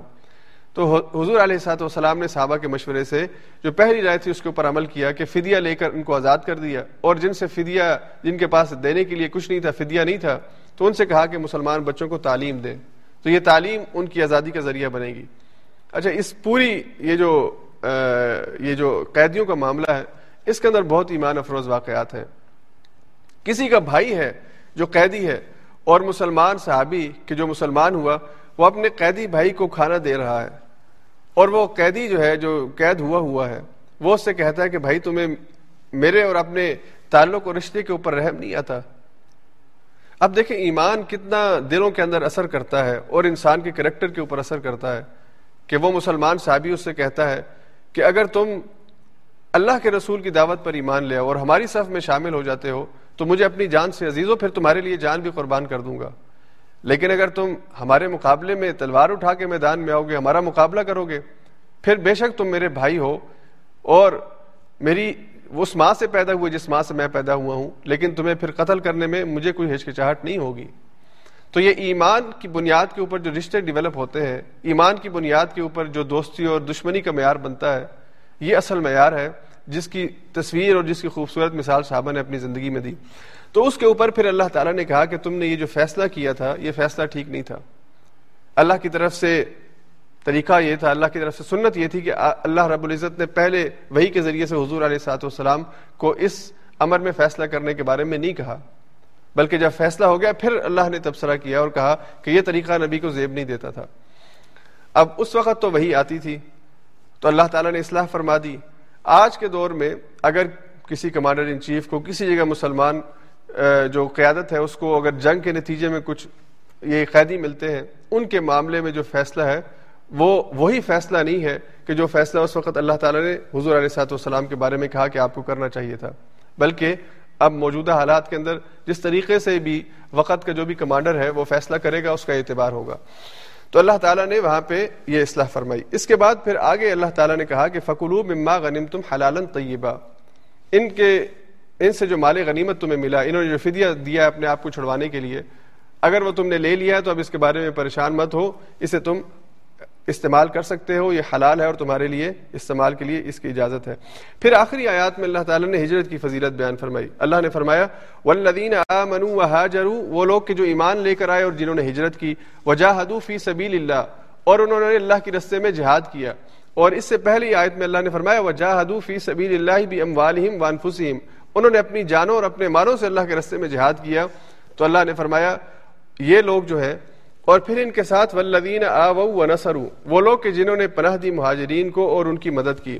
یعنی پہلے اللہ نے ہجرت والوں کا ذکر کیا، پھر اللہ نے جو مددگار تھے، مدینہ کے انصار تھے، ان کا ذکر کیا۔ اللہ نے دونوں کے بارے کہا اولا حقا، یہ حقیقی مومن ہے یہ اصل مومن ہے اور ان کے لیے اللہ نے مغفرت اور بہترین رزق کا وعدہ کیا ہے۔ اب یہاں پہ اللہ تعالیٰ نے تمام مہاجرین کو، تمام انصار کو یعنی صحابہ کی اس جماعت کو اللہ نے اپنے پسندیدہ بندوں میں ان کا شمار کیا ہے، ان کی مغفرت کا اعلان کیا ہے اور ان کے مومن ہونے کا اور حقیقی مومن ہونے کا سرٹیفکیٹ دیا ہے۔ لیکن اس کے باوجود بھی اگر کوئی صحابہ میں کسی کے ایمان کا انکار کرتا ہے اور کسی کے ایمان کے اوپر سوال اٹھاتا ہے، اس کے اخلاص کے اوپر سوال اٹھاتا ہے، تو یہ ایک بہت بڑی جرت ہے جو اللہ کی ان آیات کے مقابلے میں کی جاتی ہے، جس میں اللہ تعالیٰ نکرا کے انداز میں یہ کہتے ہیں کہ رضی اللہ عنہم و رضوان۔ جو بھی اخلاص کے ساتھ اللہ کے رسول کے اوپر ایمان لائے تھے، سچے اور پکے صحابہ اور مخلص صحابہ تھے، ان سب سے اللہ راضی ہو گیا ہے۔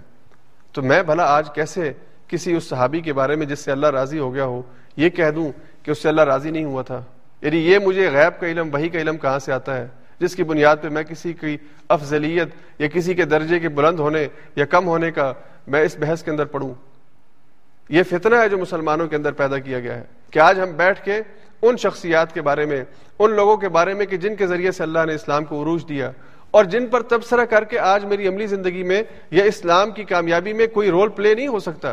صرف اور صرف ایک مناظرہ اور ایک بحث ہے جو ہم کر سکتے ہیں۔ اس میں میں اپنا ٹائم ضائع کروں، اپنی صلاحیتیں کھپاؤں۔ یہ کہاں کی عقل مندی ہے؟ تو اللہ نے سب کے بارے میں فرمایا کہ وہ لوگ کہ جنہوں نے ایمان لائے اور جنہوں نے ہجرت کی، مہاجر جتنے ہیں، ان سب کے بارے میں اللہ نے کہا۔ اور پھر اللہ نے فرمایا کہ جنہوں نے اپنی جانوں اور مالوں کے ساتھ اللہ کے رستے میں جہاد کیا۔ اور یہاں پہ ایک اور بات سمجھنے کی ہے کہ اللہ کو جہاد مطلوب ہے کہ وہ مال کے ساتھ بھی ہو اور جان کے ساتھ بھی ہو۔ اور اللہ کو مطلوب ہے کہ جو آدمی مال کا جہاد کرتا ہے وہ جان کا بھی جہاد کرے۔ ہمارے ہاں تو آج کل کیٹیگریز بن گئی ہے نا کہ ایک آدمی ہے بس اس نے مال ہی دینا ہے، اپنا وقت نہیں دینا۔ اور ایک آدمی ہے اس نے اپنا وقت ہی دینا ہے اور اپنا مال نہیں دینا۔ تو یہ جو ہم نے کیٹیگریز بنائی ہوئی ہیں، اللہ کو یہ پسند نہیں ہے۔ اللہ چاہتے ہیں کہ جس کے پاس جتنا ہے، وہ اللہ کے رستے میں پیش کرے۔ اور ہر ایک کو یہ سارے کام کرنے، ایمان بھی لانا ہے۔ اس وقت ہجرت فرض تھی۔ حضور علیہ سلاۃ والسلام نے ہجرت کرنے کے بعد سب سے کہا کہ آپ ہجرت کریں۔ اب مدینہ سے باہر کوئی نہیں رہ سکتا۔ اللہ یہ کہ اس کو حضور اجازت دے دیں۔ اس کے عذر کی وجہ سے اللہ کے رسول اگر اس کو اجازت دے دیتے ہیں تو وہ باہر رہے گا۔ وغیرہ سب کو حکم ہے کہ اب مدینہ کی طرف ہجرت کر کے آ جائیں۔ تو اس لیے جنہوں نے یہ ہجرت کر لی، ان کے بارے میں پھر اللہ نے فرمایا کہ ان کا مقام بہت اونچا ہے۔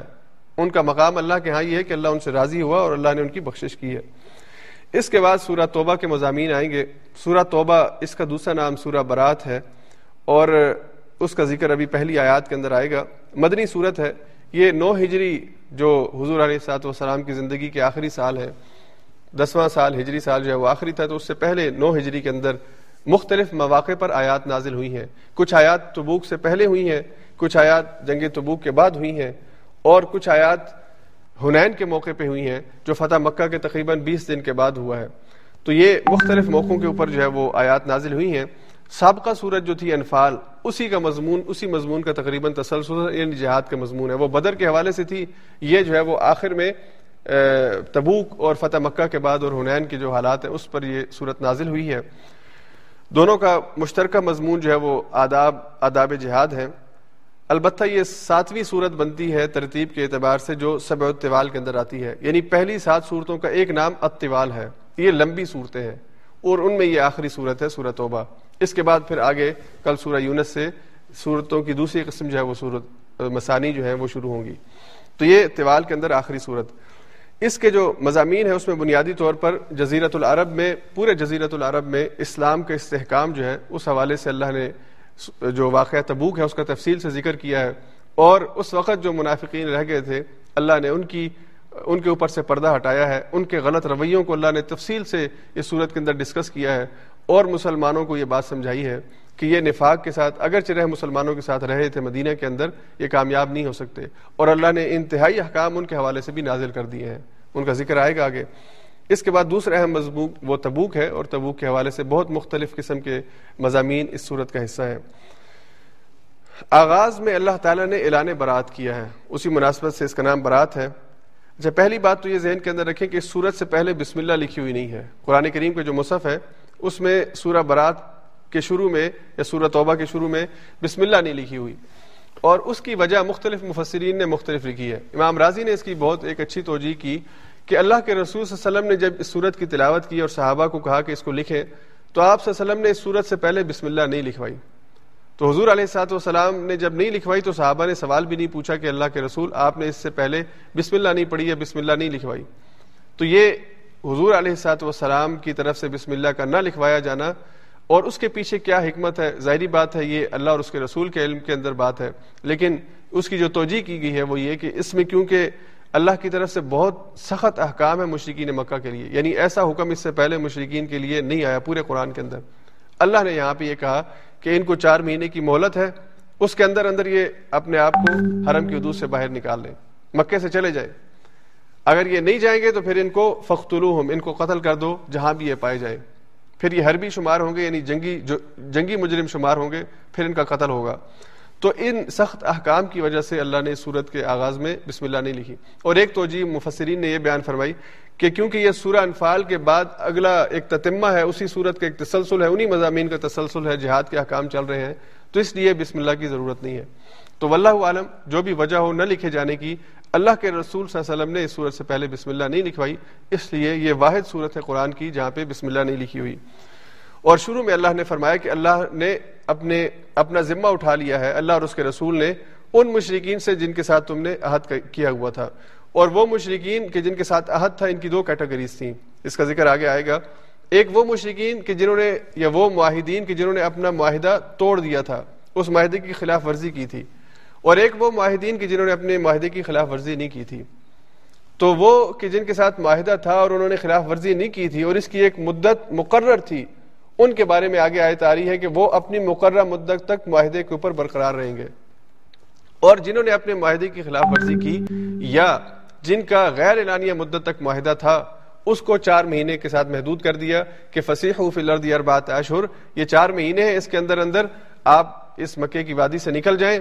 اگر نہیں نکلیں گے تو حربی شمار ہوں گے۔ اور یہ اعلان اللہ کے رسول صلی اللہ علیہ وسلم نے نو ذی الحجہ کو یعنی نو، نویں ہجری کا جو حج ہے، اس کو حضرت علی رضی اللہ تعالیٰ عنہ کے ذریعے کروایا ہے۔ جو نویں ہجری کا حج ہے یعنی آٹھ ہجری میں مکہ فتح ہوا اور نو ہجری میں یہ حج ہوا اس کے بعد جس کو اسلامی طریقوں کے مطابق ادا کیا گیا اور اس کے اندر جو تھوڑا بہت شرک اور مشرقین شامل تھے کیونکہ ابھی مشرقین یہاں پہ موجود تھے اور اس کے اندر ان کے جو مشرکانہ طریقے تھے اس پر وہ عمل کر رہے تھے۔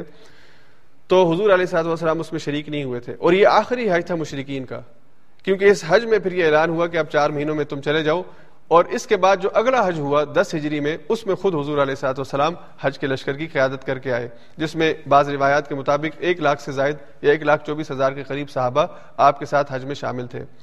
تو نویں ہجری کا جو حج ہے، یہ حضرت ابکر صدیق کی قیادت میں حضور نے اپنے صحابہ کو بھیجا ہے۔ اور یہ اعلان جو ہوا ہے برات کا اور مشرقین کو مکہ سے نکالے جانے کا، یہ بعد میں حضرت علی پیغام لے کے آئے، حضور نے بھیجا ہے کہ جاؤ اور حج، کیونکہ یہ آیات اس کے بعد نازل ہوئی ہیں۔ تو حضرت علی آئے ہیں یہ آیات کی تلاوت کرنے کے لیے اور یہ پیغام سنانے کے لیے۔ یہاں پہ وہ اذان من اللہ و رسول ہی الناس۔ اللہ اور اس کے رسول کی طرف سے اعلان ہے۔ اذان یا اعلان ہے، اذان اعلان کو بولتے ہیں۔ ان کے لیے پیغام ہے، یہ اعلان ہے۔ یوم الحج الاکبر، یوم الحج الاکبر، حج اکبر کے دن یہ اعلان ہے۔ اب یہاں پہ حج اکبر کو بھی سمجھ لیں۔ بعض لوگوں نے اس کے مختلف معنی یا بعض علماء نے مختلف معنی لکھے ہیں۔ ہمارے ہاں بڑی مشہور بات ہے کہ جو حج والے دن جمعہ ہوتا ہے، وہ حج اکبر ہوتا ہے۔ تو کیا یہ بات ٹھیک ہے یا نہیں؟ تو اس کی تفسیر کے اندر علماء نے یہ بات لکھی ہے کہ حج اور یہ جو بہتر بات ہے، جس کو میں بھی بہت زیادہ قرینے ثواب سمجھتا ہوں، کہ حج، یہ حج اکبر ہی ہوتا ہے۔ اور حج کے جو مختلف دن ہیں، ان میں دسویں ذی الحج کا جو دن ہے، جس کے اندر انسان طواف زیارت کرتا ہے، نہر کرتا ہے، رمی کرتا ہے یعنی حج کے چار بڑے اہم کام اس دن ہوتے ہیں۔ اس دن کو یوم حج اکبر کہا گیا ہے۔ اور جب بھی حاجی حج کرتا ہے، اس کا یہ دسواں دن جو ہے، حج کا دسواں دن یوم النحر جسے کہتے ہیں، جس میں وہ قربانی کرتا ہے، رمی کرتا ہے، طواف کرتا ہے، یہ اسے حج اکبر کہا گیا ہے۔ تو جو بھی مسلمان اس یعنی حج کرتا ہے، اس کا حج حج اکبر ہی ہوتا ہے۔ اس میں جمعے کے دن کی تخصیص جو ہے، اس کے بارے میں کوئی صحیح صنعت کوئی روایت اللہ کے رسلم سے ہمیں نہیں پہنچی ہے۔ ہاں جب اللہ کے رسلم نے حج کیا تھا، تو اس دن جمعے کا دن تھا، لیکن اس کا مطلب یہ نہیں ہے کہ وہ لازمی جمعے کا دن ہی ہونا چاہیے۔ اس لیے حج اکبر سے مراد یوم نہر یعنی دسواں بعض لوگ یہ سمجھتے ہیں کہ یہ ارفا کا جو دن ہے، اس لیے کہ وہ سب سے اہم دن ہے حج کا۔ اور ارفا کے دن دنوں میں سب سے، جس طرح راتوں میں للت القدر ہے، ویسے دنوں میں ارفا ہے۔ تو ارفا کو بہت فضیلت ہے، لیکن یہاں پہ حج اکبر سے مراد دسویں ذی الحجہ کا دن ہے۔ تو اس دن اللہ کی طرف سے یہ اعلان ہوا کہ اللہ اور اس کا رسول بری ہے مشرقین سے۔ اب ان کے لیے کسی قسم کی کوئی رخصت نہیں ہے۔ اور ان کو اپنے شرک کے ساتھ اور اپنے شرک کی نجاست کے ساتھ کیونکہ آگے آیات آئیں گی جس میں اللہ نے فرمایا کہ ان نمل مشرقون نجسن۔ یہ مشرق جو ہے، یہ اپنی شرک کی نجاست کے ساتھ اب حرم میں نہیں رہ سکتے۔ اب ان کو حرم سے جانا ہے۔ تو اللہ تعالیٰ نے یہ آیات ارشاد فرمائی کہ اب ان کو مکہ سے جو ہے وہ چار مہینے کا الٹیمیٹم ہے، یہ یہاں سے چلے جائیں۔ اگر نہیں جائیں گے تو پھر قتل کیے جائیں گے۔ ہاں ایسے معاہدین کے جن کے ساتھ ایک مقررہ مدت تک معاہدہ ہے وہ ابھی رہ سکتے ہیں جب ان کا معاہدہ ختم ہوگا، اگرچہ وہ چار ماہ سے زیادہ ہو، تو وہ پھر اس کے بعد جائیں گے۔ اس کے بعد جو ایک اور اہم مضمون اللہ نے آیات میں بیان فرمایا سورہ توبہ میں، وہ مسجد اور مسلم معاشرے کے حوالے سے چند باتیں ہیں۔ اس کی طرف میں آپ کی توجہ چاہوں گا۔ سب سے پہلی بات تو اللہ نے یہ فرمائی کہ مسجد کی جو تعمیر ہے، یہ ایک بہت ہی بابرکت عمل ہے۔ اللہ کو یہ عمل بڑا ہی پسند ہے۔ اور جو آدمی مسجد بنانے میں حصہ ڈالتا ہے، اللہ کے رسول صلی اللہ علیہ وسلم نے فرمایا کہ وہ مسجد جو بناتا ہے، جتنا بھی حصہ ڈالتا ہے، اس کے بدلے اللہ تعالیٰ اس کا جنت میں گھر بناتے ہیں۔ حضور نے فرمایا، من بنا للہ مسجد بن اللہ لہو بیتن فل جنہ جو اللہ کے لیے، اللہ کے لیے دنیا میں مسجد بناتا ہے، اس کا گھر بناتا ہے، اس کے گھر میں بنانے میں حصہ ڈالتا ہے، اللہ تعالیٰ اس کو آخرت میں جنت میں گھر عطا فرمائیں گے۔ تو مسجد کی تعمیر ایک بہت ہی مبارک عمل ہے۔ پھر اللہ نے مسجد تعمیر کرنے والوں کی صفات بیان فرمائی کہ مسجد وہ لوگ تعمیر کرتے ہیں، مسجد کی تعمیر اور مسجد کی آباد کاری میں وہ لوگ حصہ ڈالتے ہیں، من آمن باللہ والیوم الاخری کہ جو اللہ پر ایمان رکھتے ہیں، یوم آخرت پر ایمان رکھتے ہیں وہ اقام الصلاۃ الزکا اور وہ نماز قائم کرتے ہیں اور زکوٰۃ ادا کرتے ہیں۔ ولم یکش اللہ اور اللہ کے علاوہ کسی کا انہیں خوف نہیں ہوتا۔ تو مسجد تعمیر کرنے والوں کے اندر تقوی کی صفت موجود ہوتی ہے۔ ان کے اندر ایمان جو ہے وہ کوٹ کوٹ کے بھرا ہوتا ہے۔ اس لیے وہ اللہ کی محبت میں اپنے پیسے سے اللہ کے گھر کو تعمیر کرنے میں اپنا مال خرچ کرتے ہیں۔ پھر اللہ تعالیٰ نے یہ کہا کہ جو مال خرچ ہوتا ہے، یہ مال حلال کی کمائی سے ہونا چاہیے۔ حرام کی کمائی اللہ کے گھر میں نہیں لگ سکتی۔ یعنی انسان جو ہے وہ حلال کی کمائی سے اگر اللہ کا گھر تعمیر کرے گا تو اللہ کو یہ مطلوب ہے۔ اور اللہ کو وہ مال محبوب، اللہ خود کیونکہ پاک ہے، اس لیے اللہ پاک چیز کو پسند کرتے ہیں۔ پاکیزہ مال کو پسند کرتے ہیں۔ پاکیزہ مال کا استعمال اللہ کے گھر کے لیے ہونا چاہیے۔ اور خبیص اور ناپاک جو مال ہے یا جو حرام مال ہے، اسے اللہ کے گھر میں استعمال نہیں کرنا چاہیے۔ اور دوسری بات یہاں پہ یہ سمجھنے کی ہے کہ مساجد کے اندر زکوٰۃ کی جو رقم ہے، یہ نہیں استعمال ہو سکتی۔ یہ جو زکوٰۃ کا آگے مضمون آ رہا ہے، تو یہ جو لازمی زکوٰۃ ہے جو آپ نے فرض کے طور پر ادا کرنی ہے، اس کے مصارف بیان ہو گئے ہیں۔ اس میں تعمیر مسجد نہیں ہے۔ اور تعمیر مسجد میں انسان نے اس کے علاوہ اپنے پیسوں سے، اپنے زائد پیسوں سے یا جو بھی اس کی استطاعت ہے، اس سے اللہ کے گھر کو تعمیر میں اس نے حصہ ڈالنا ہے۔ پھر اس کے بعد ایک اور بات سمجھنے کی ہے کہ مسجد نبوی جو تھی، جو حضور علیہ سات والسلام نے اپنی زندگی کے اندر تعمیر کی، اس کا کیا رول تھا؟ اور وہ ایک آئیڈیل مسجد تھی۔ وہ بیسیکلی مسلم معاشرے کو ہدایت تھی کہ مسلم معاشرے کا جو سب سے اہم مقام ہے، وہ مسجد ہے۔ اس لیے حضور کے دور کے اندر مسجد ایک مرکزی حیثیت رکھتی تھی۔ وہ صرف نماز کے لیے پنچ وقتہ نماز کے لیے، جمعہ اور عید کی نماز کے لیے یا نماز جنازہ کے لیے مسجد نہیں بنائی گئی تھی، بلکہ اسے مسلم معاشرے کا نیوکلس بنایا گیا تھا۔ ایک سینٹرل پوائنٹ تھا۔ جہاں پہ ان کے تمام جتنے اہم معاملات ہیں، ان کا فیصلہ مسجد کے اندر ہوتا تھا۔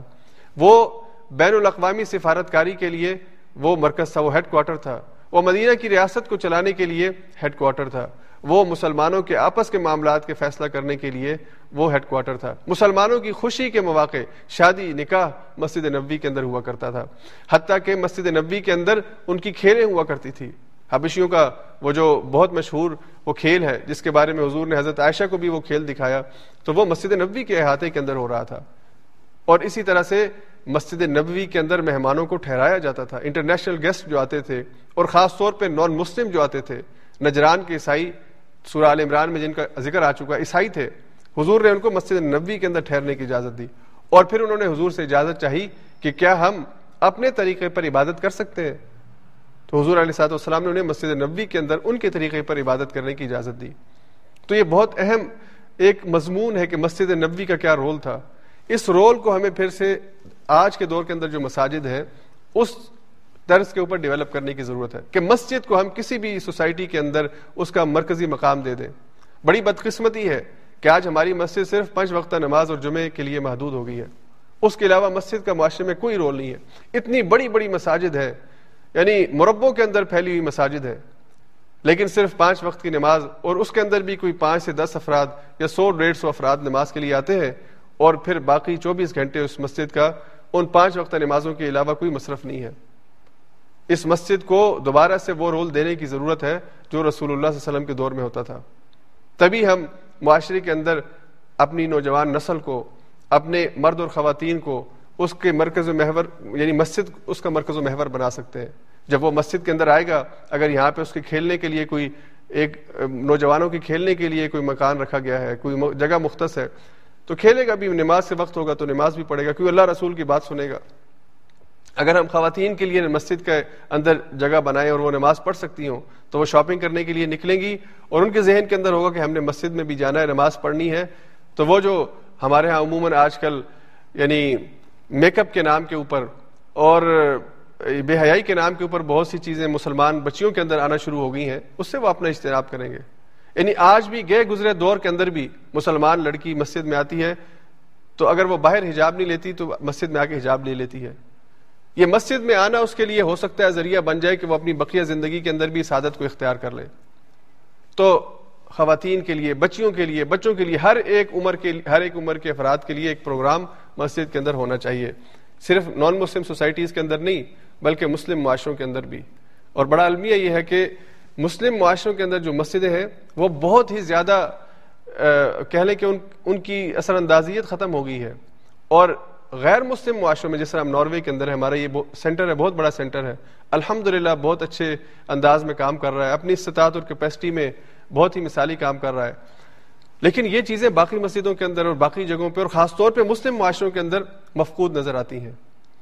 اور اگر ہم یہ سمجھتے ہیں کہ ہم مسجد میں جا کے اگر سجدہ کر لیتے ہیں اور ہم اپنی عبادت کر لیتے ہیں اور ہم بالکل ٹھیک پرفیکٹ مسجد کے رول مسجد کو استعمال کر رہے ہیں، یہ ہماری غلط فہمی ہے۔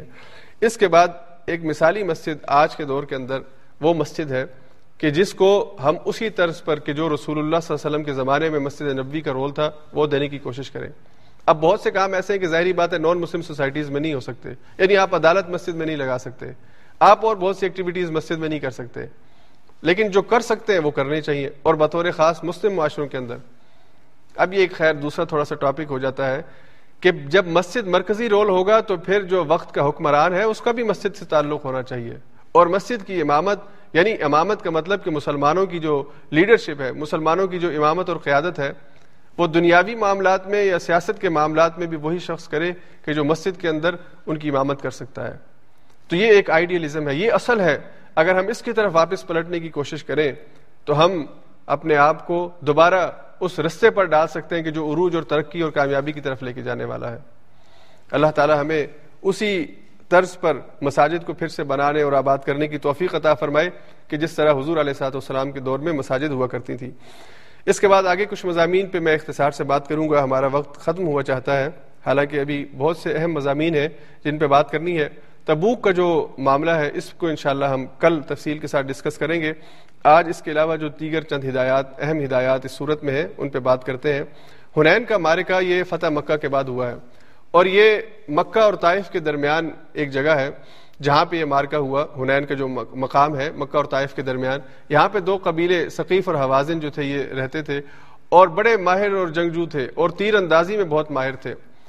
تو ان کی طرف حضور علیہ صاحب والسلام نے پیش قدمی کی کیونکہ ان کی طرف سے شرارتیں ہو رہی تھیں اور مسلمانوں کا رستہ روکنے کے لیے، مسلمانوں پر حملہ کرنے کے لیے ان کی طرف سے پلاننگ تھی۔ تو حضور علیہ صاحب والسلام نے اپنے صحابہ کے ساتھ، جن کی تعداد تقریباً بارہ ہزار سیرت نگاروں نے بیان کی آپ گئے۔ تو مسلمانوں کو اس دن یہ خیال پیدا ہوا کہ ہماری تعداد بہت زیادہ ہے، آج ہمیں فتح ملے گی۔ لقد نصرکم اللہ فی مواتن کثیرہ ویوم حنین۔ از آجبت کم کثرت کم فلم تو غنیان کم شیا تمہاری کثرت پر تمہیں بڑا ناز تھا کہ آج تعداد میں ہم زیادہ ہیں۔ جب فتح مکہ ہو گیا ہے اور اس کے بعد مسلمانوں کا پورے جزیرت العرب کے اوپر اقتدار قائم ہونا شروع ہو گیا ہے، تو یہ چھوٹا سا قبیلہ، چھوٹا سا علاقہ ہو رہا ہے، اس کو ہم سر کر لیں گے، فتح کر لیں گے۔ تو اللہ نے فرمایا کہ لم تو غنی ان کم شیا تمہاری کثرت نے تمہیں فائدہ نہیں دیا۔ وداقت علیکم الارض بما رحبت، اور زمین اپنی وسعت کے باوجود تم پر تنگ ہو گئی۔ ثم ولی تم مدبرین۔ پھر تم پیچھے پلٹنے لگے۔ تو مسلمانوں نے جب وہاں پہ پہنچے تو انہوں نے ان پہاڑوں کے درمیان اور رستوں کے درمیان گھات لگایا ہوا تھا۔ اور کیونکہ ماہر تیر انداز سے انہوں نے تیر پھینکے، اور ایک اچھا خاصا یعنی آپ سمجھ لیں کہ وہ مسلمان پیچھے ہٹنا شروع ہوئے۔ حضور علیہ صاحب والسلام کو ایک وقت یہ کہنا پڑا کہ کہاں جا رہے ہو؟ میں یہاں پہ موجود ہوں، بلکہ اس شور کے اندر وہ جو پیچھے مسلمان ہونا شروع ہوئے تو اس شور کے اندر اور اس ہنگامے کے اندر حضرت حضور علیہ صاحب والسلام نے حضرت عباس سے کہ جو قدم اونچے تھے، آواز بھی اونچی تھی، ان سے کہا کہ مسلمانوں کو بتاؤ کہ میں یہاں پہ موجود ہوں، وہ واپس آئیں۔ اور حضور نے خود فرمایا کہ ان نبی لا کذب ان ابن عبد المطلب، میں ابن عبد المطلب یہاں پہ موجود ہوں، میں نبی ہوں، اللہ کا یہاں پہ کھڑا ہوں۔ تو پھر وہ واپس پلٹے اور پھر اللہ نے فرمایا کہ انضر اللہ سکینت علی رسولی، اللہ نے اپنے رسول کے اوپر سکینت نازل فرمائی اور مومنین کے اوپر سکینت نازل فرمائی۔ اور پھر سے مسلمانوں نے صف بندی کی اور پھر اللہ تعالیٰ نے ان کو فتح عطا فرمائی۔ تو تعداد کے اوپر، بدر کا میدان ہو عہد کا میدان ہو، یا خندق کا مارکا ہو، خیبر ہو، فتح مکہ ہو، یا تبوک ہو، کسی بھی میدان میں فتح کی بنیاد فتح عدد کی بنیاد کے اوپر نہیں ہے۔ فتح اللہ پر ایمان کی بنیاد کے اوپر ہے۔ مسلمانوں سے یہ کہا گیا ہے کہ جو وسائل دستیاب ہیں، ان کو برو کار لا کر اپنے آپ کو اللہ کے سامنے پیش کرے اور اللہ سے مدد مانگ کر تعداد میں زیادہ ہوں، پھر بھی اللہ سے مدد مانگے اور آجزی کا رویہ اختیار کریں۔ اس کے بعد پھر آگے اللہ تعالیٰ نے ہجرت کا سفر کا ذکر فرمایا۔ اس میں آیت نمبر چالیس بہت اہم ہے، جس میں اللہ نے فرمایا کہ اللہ تنسرو فقط نصر اللہ اہل ایمان سے کہا، اب یہ تبوک کے تبوک کی بات جو ہے وہ شروع ہو چکی ہے تبوک یہ جو یعنی اگر مسلمان مکہ مکرمہ سے روم کی طرف آئے تو یہ تبوک کا مقام آتا ہے۔ وہاں پہ مسلمانوں کو حضور علیہ صاحب السلام کو اطلاع ملی کہ روم کا بادشاہ جو ہے مسلمانوں کے خلاف جنگ کی تیاری کر رہا ہے۔ تو حضور علیہ صاحب والسلام نے صحابہ سے کہا کہ یہ جہاد، یہ مارے کا، اس میں سارے شریک ہوں گے۔ کسی کو چھٹی نہیں ہے یعنی رخصت نہیں ہے۔ ہر ایک کو شامل ہونا ہے۔ اب یہ ویسے جہاد فرض کفایا ہوتا ہے کہ کچھ شامل ہو جائے، باقیوں کی طرف سے ادا ہو جاتا ہے۔ لیکن یہ فرض عین تھا کہ ہر ایک کو شامل ہونا تھا، کسی کو اجازت نہیں تھی۔ اس میں منافقین نے یا کچھ مسلمانوں نے جنہوں نے اجازت چاہی، ان کے بارے میں کل ہم بات کریں گے۔ تو اللہ کے رسول صلی اللہ علیہ وسلم نے تقریباً تیس ہزار صحابہ کے ساتھ تبوک کی طرف پیش قدمی کی۔ اور وہاں پہ جب آپ تبوک کے مقام پہ پہنچے تو آپ کو پتہ چلا کہ ہرقل جو ہے، یا وہ جو روم کا بادشاہ تھا، اس وقت مقابلے پر نہیں آ رہا۔ تو آپ نے وہیں پر کچھ دن قیام کیا۔ وہاں پہ جو چھوٹی موٹی ریاستیں تھیں جن کا عیسائی مملکت کے ساتھ، رومی مملکت کے ساتھ کچھ معاہدات تھے، وہ حضور کے حضور علیہ صاحب السلام کے ساتھ انہوں نے معاہدے کیے اور جزیے کی ادائیگی کے اوپر راضی ہوئے اور پھر حضور واپس مدینہ منورہ تشریف لے آئے۔ تو ان آیات میں اللہ تعالیٰ نے اس ایک آیت کا ذکر کیا ہے۔ جب وہ اہل ایمان کو تیار کر رہے تھے حضور علیہ صاحب والسلام جنگ کی، جنگ کے لیے، تو شروع میں یہ آیت آتی ہے کہ اگر تم اپنے نبی کی مدد نہیں کرو گے، فقط نصر اللہ، تو اللہ ان کی مدد کر چکا ہے۔ اس اخرجہ الدین کفرو کافروں نے ان کو نکال دیا تھا۔ اور ثانی عید ہما فی الغار، وہ دونوں جو تھے یعنی حضور علیہ صاحب والسلام اور حضرت بکر صدیق، وہ غار میں تھے۔ اس یقول الصاحبی اور حضور اپنے ساتھی سے حضرت بکر سے کہہ رہے تھے، لا تحزن، پریشان مت ہو، ان اللہ معنا، ہمارے ساتھ اللہ ہے۔ فانزل اللہ سکینت علیہ، اللہ نے ان کے اوپر سکینت نازل فرما دی۔ وَأَيَّدَهُ بِجُنُودٍ، اور ان کی مدد کی اپنے ان لشکروں کے ذریعے۔ لم تروہا، جنہیں تم دیکھ نہیں سکتے۔ وجعل کلمت الذین کفر السفلا اللہ نے کلمہ کفر کو، اس کو زیر کر دیا، اسے شکست دے دی۔ وہ اللہ ہی الاولیاء اور اللہ کا کلم وہی سر بلند ہونے والا ہے، وہی قائم اور دائم رہنے والا ہے۔ واللہ عزیز الحکیم اللہ تعالی غالب بھی ہے اور حکیم بھی ہے۔ تو تبوک کے میدان میں تیاری کے لیے شروع میں جو آیات آئی اس میں اللہ نے اس منظر کی منظر کشی کی، اس منظر کے بارے میں بتایا کہ ہجرت کے سفر میں وہ دو تھے، غار کے اندر تھے اور غار کے باہر کفار پہنچ چکے تھے، تلواریں لے کے۔ اس وقت اللہ کے نبی نے اپنے ساتھی سے کہا کہ پریشان ہونے کی ضرورت نہیں ہے، اللہ ہمارے ساتھ ہے۔ اور پھر کیسے اللہ نے ان کی مدد کی؟ تو اگر اللہ اپنے نبی کی مدد اس غار میں جبکہ وہ دو تھے کفار کے مقابلے میں کر سکتا ہے، تو اللہ روم کے مقابلے میں بھی اپنے نبی کی مدد کر سکتا ہے۔ اس کے پاس جو لشکر ہے وہ تمہیں نظر نہیں آتے، لیکن اللہ تمہیں یہ موقع دے رہا ہے، تمہیں سرفراز کرنا چاہتا ہے، تمہیں موقع دینا چاہتا ہے کہ اس لشکر میں شامل ہو جاؤ۔ حضور کے ساتھ اس مارکے کے اندر شامل ہو جاؤ تاکہ تمہیں ہمیشہ کی اور آخرت کی جو کامیابیاں ہیں وہ نصیب ہوں۔ تو اس حوالے سے اللہ نے اس اس کا ذکر یہاں پہ بیان فرمایا۔ اس کے بعد آج کے جو مضامین ہے اس میں آخری بات یہ زکوٰۃ کے مصارف کے حوالے سے۔ آگے یہ آیت اللہ تعالیٰ نے ارشاد فرمائی جس میں زکوٰۃ کے مصارف کا ذکر ہے۔ آٹھ مختلف مصارف ہیں زکوٰۃ کے جو اللہ نے یہاں پہ بیان فرمائے۔ سب سے پہلے فقراء فقیر جو ہے، اس کو زکوٰۃ کی رقم دی جا سکتی ہے۔ زکوٰۃ یا جو صدقات ہے یہاں پہ لفظ صدقات کا استعمال ہوا ہے۔ ان نمس صدقات للفقراء۔ تو صدقات دو طرح کے ہوتے ہیں، ایک صدقات واجبہ اور ایک صدقات نافلہ۔ یعنی جو لازمی صدقہ ہے، جو جو فرض ہے، وہ زکوٰۃ ہے، یہ اس کے مصارف ہے باقی اس کے علاوہ جو صدقات ہیں، نفلی صدقات ہیں، وہ یہاں پر بھی اور اس کے علاوہ دیگر مصارف کے اوپر بھی خرچ کیے جا سکتے ہیں۔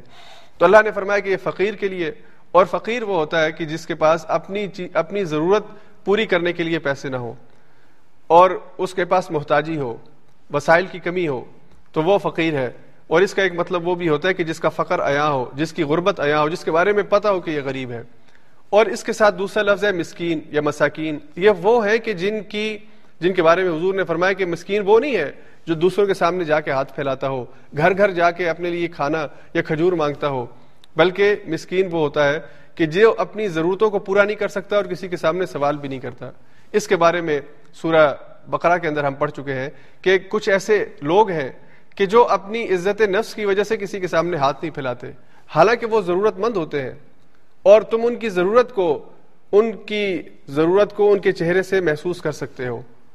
یہ جو چہرہ شناسی ہے، چہرے کو پڑھنا ہے، اگر تم اس کا فن رکھتے ہو، اگر تمہیں کسی کی صورت خوشی اور غمی کا اندازہ اس کے چہروں سے ہوتا ہو تو وہ آدمی کی جو ضرورت مند ہے، سوال نہیں کرتا، اس کے چہرے سے تم اسے پہچان سکتے ہو۔ اور اللہ نے فرمایا، لا سلون الناس الحافہ وہ لوگوں سے سوال نہیں کرتے، لوگوں کے سامنے ہاتھ نہیں پھیلاتے۔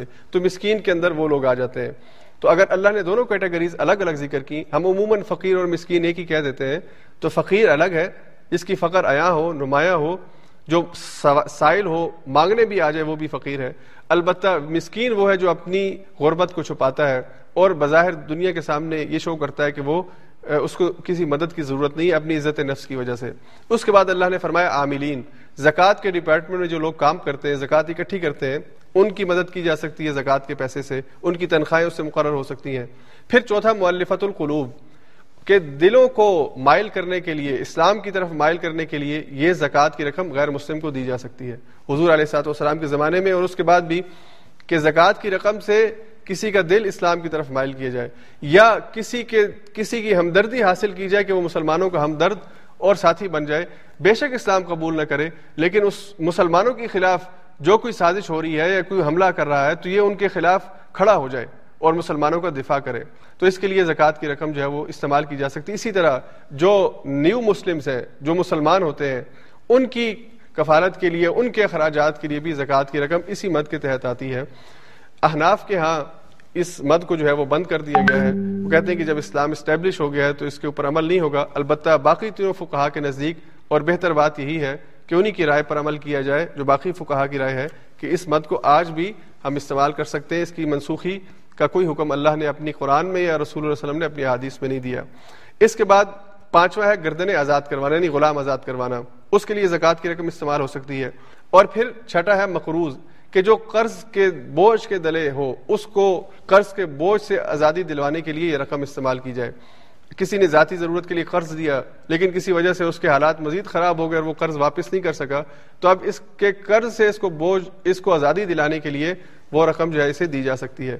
اور اس کے بعد ابن السبیل مسافر ہے کہ جو اپنی کسی ضرورت کے لیے بے شک سفر پہ نکلا، لیکن سفر میں ہونے کی وجہ سے اب وہ اس حیثیت میں چلا جاتا ہے کہ جو مستحق والا ہے کہ باوجود اس کے کہ وہ اپنے گھر میں، اپنی جگہ میں خوشحال ہے، لیکن اب سفر میں ہونے کی وجہ سے اس کے پاس وسائل نہیں ہے کھانے پینے کے لیے پیسے نہیں ہے رہنے کے لیے کوئی کمرے کرائے پر اس نے لینا ہے، اس کے لیے اس کے پاس پیسے نہیں ہے یعنی اس کی جو بھی ضرورت ہے، اس کو ٹکٹ چاہیے، اب اس کو آپ زکوٰۃ کی رقم دے سکتے ہیں، چاہے وہ اپنے گھر میں خوشحال ہو۔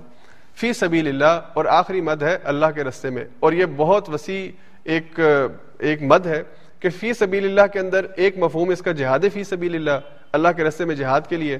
اور ایک اس کے اندر دعوت و تبلیغ یا اللہ کے دین کو نافذ اور قائم کرنے کے لیے جو بھی کوشش اور کاوش ہے، وہ اس کے اندر شمار ہوتی ہے۔ اس کے بعد پھر آگے غزوہ تبو کے حوالے سے اور منافقین کا جو عمل تھا، اس حوالے سے تبصرہ ہے۔ اس پر انشاءاللہ ہم کل گفتگو کریں گے۔ اللہ رب العزت سے دعا ہے کہ مجھے اور آپ کو قرآن کریم کو سمجھنے اس پر عمل کرنے اور اس کی دعوت کو انسانوں تک پہنچانے کی توفیق عطا فرمائے۔ واخر دعوانا ان الحمد للہ رب العالمین۔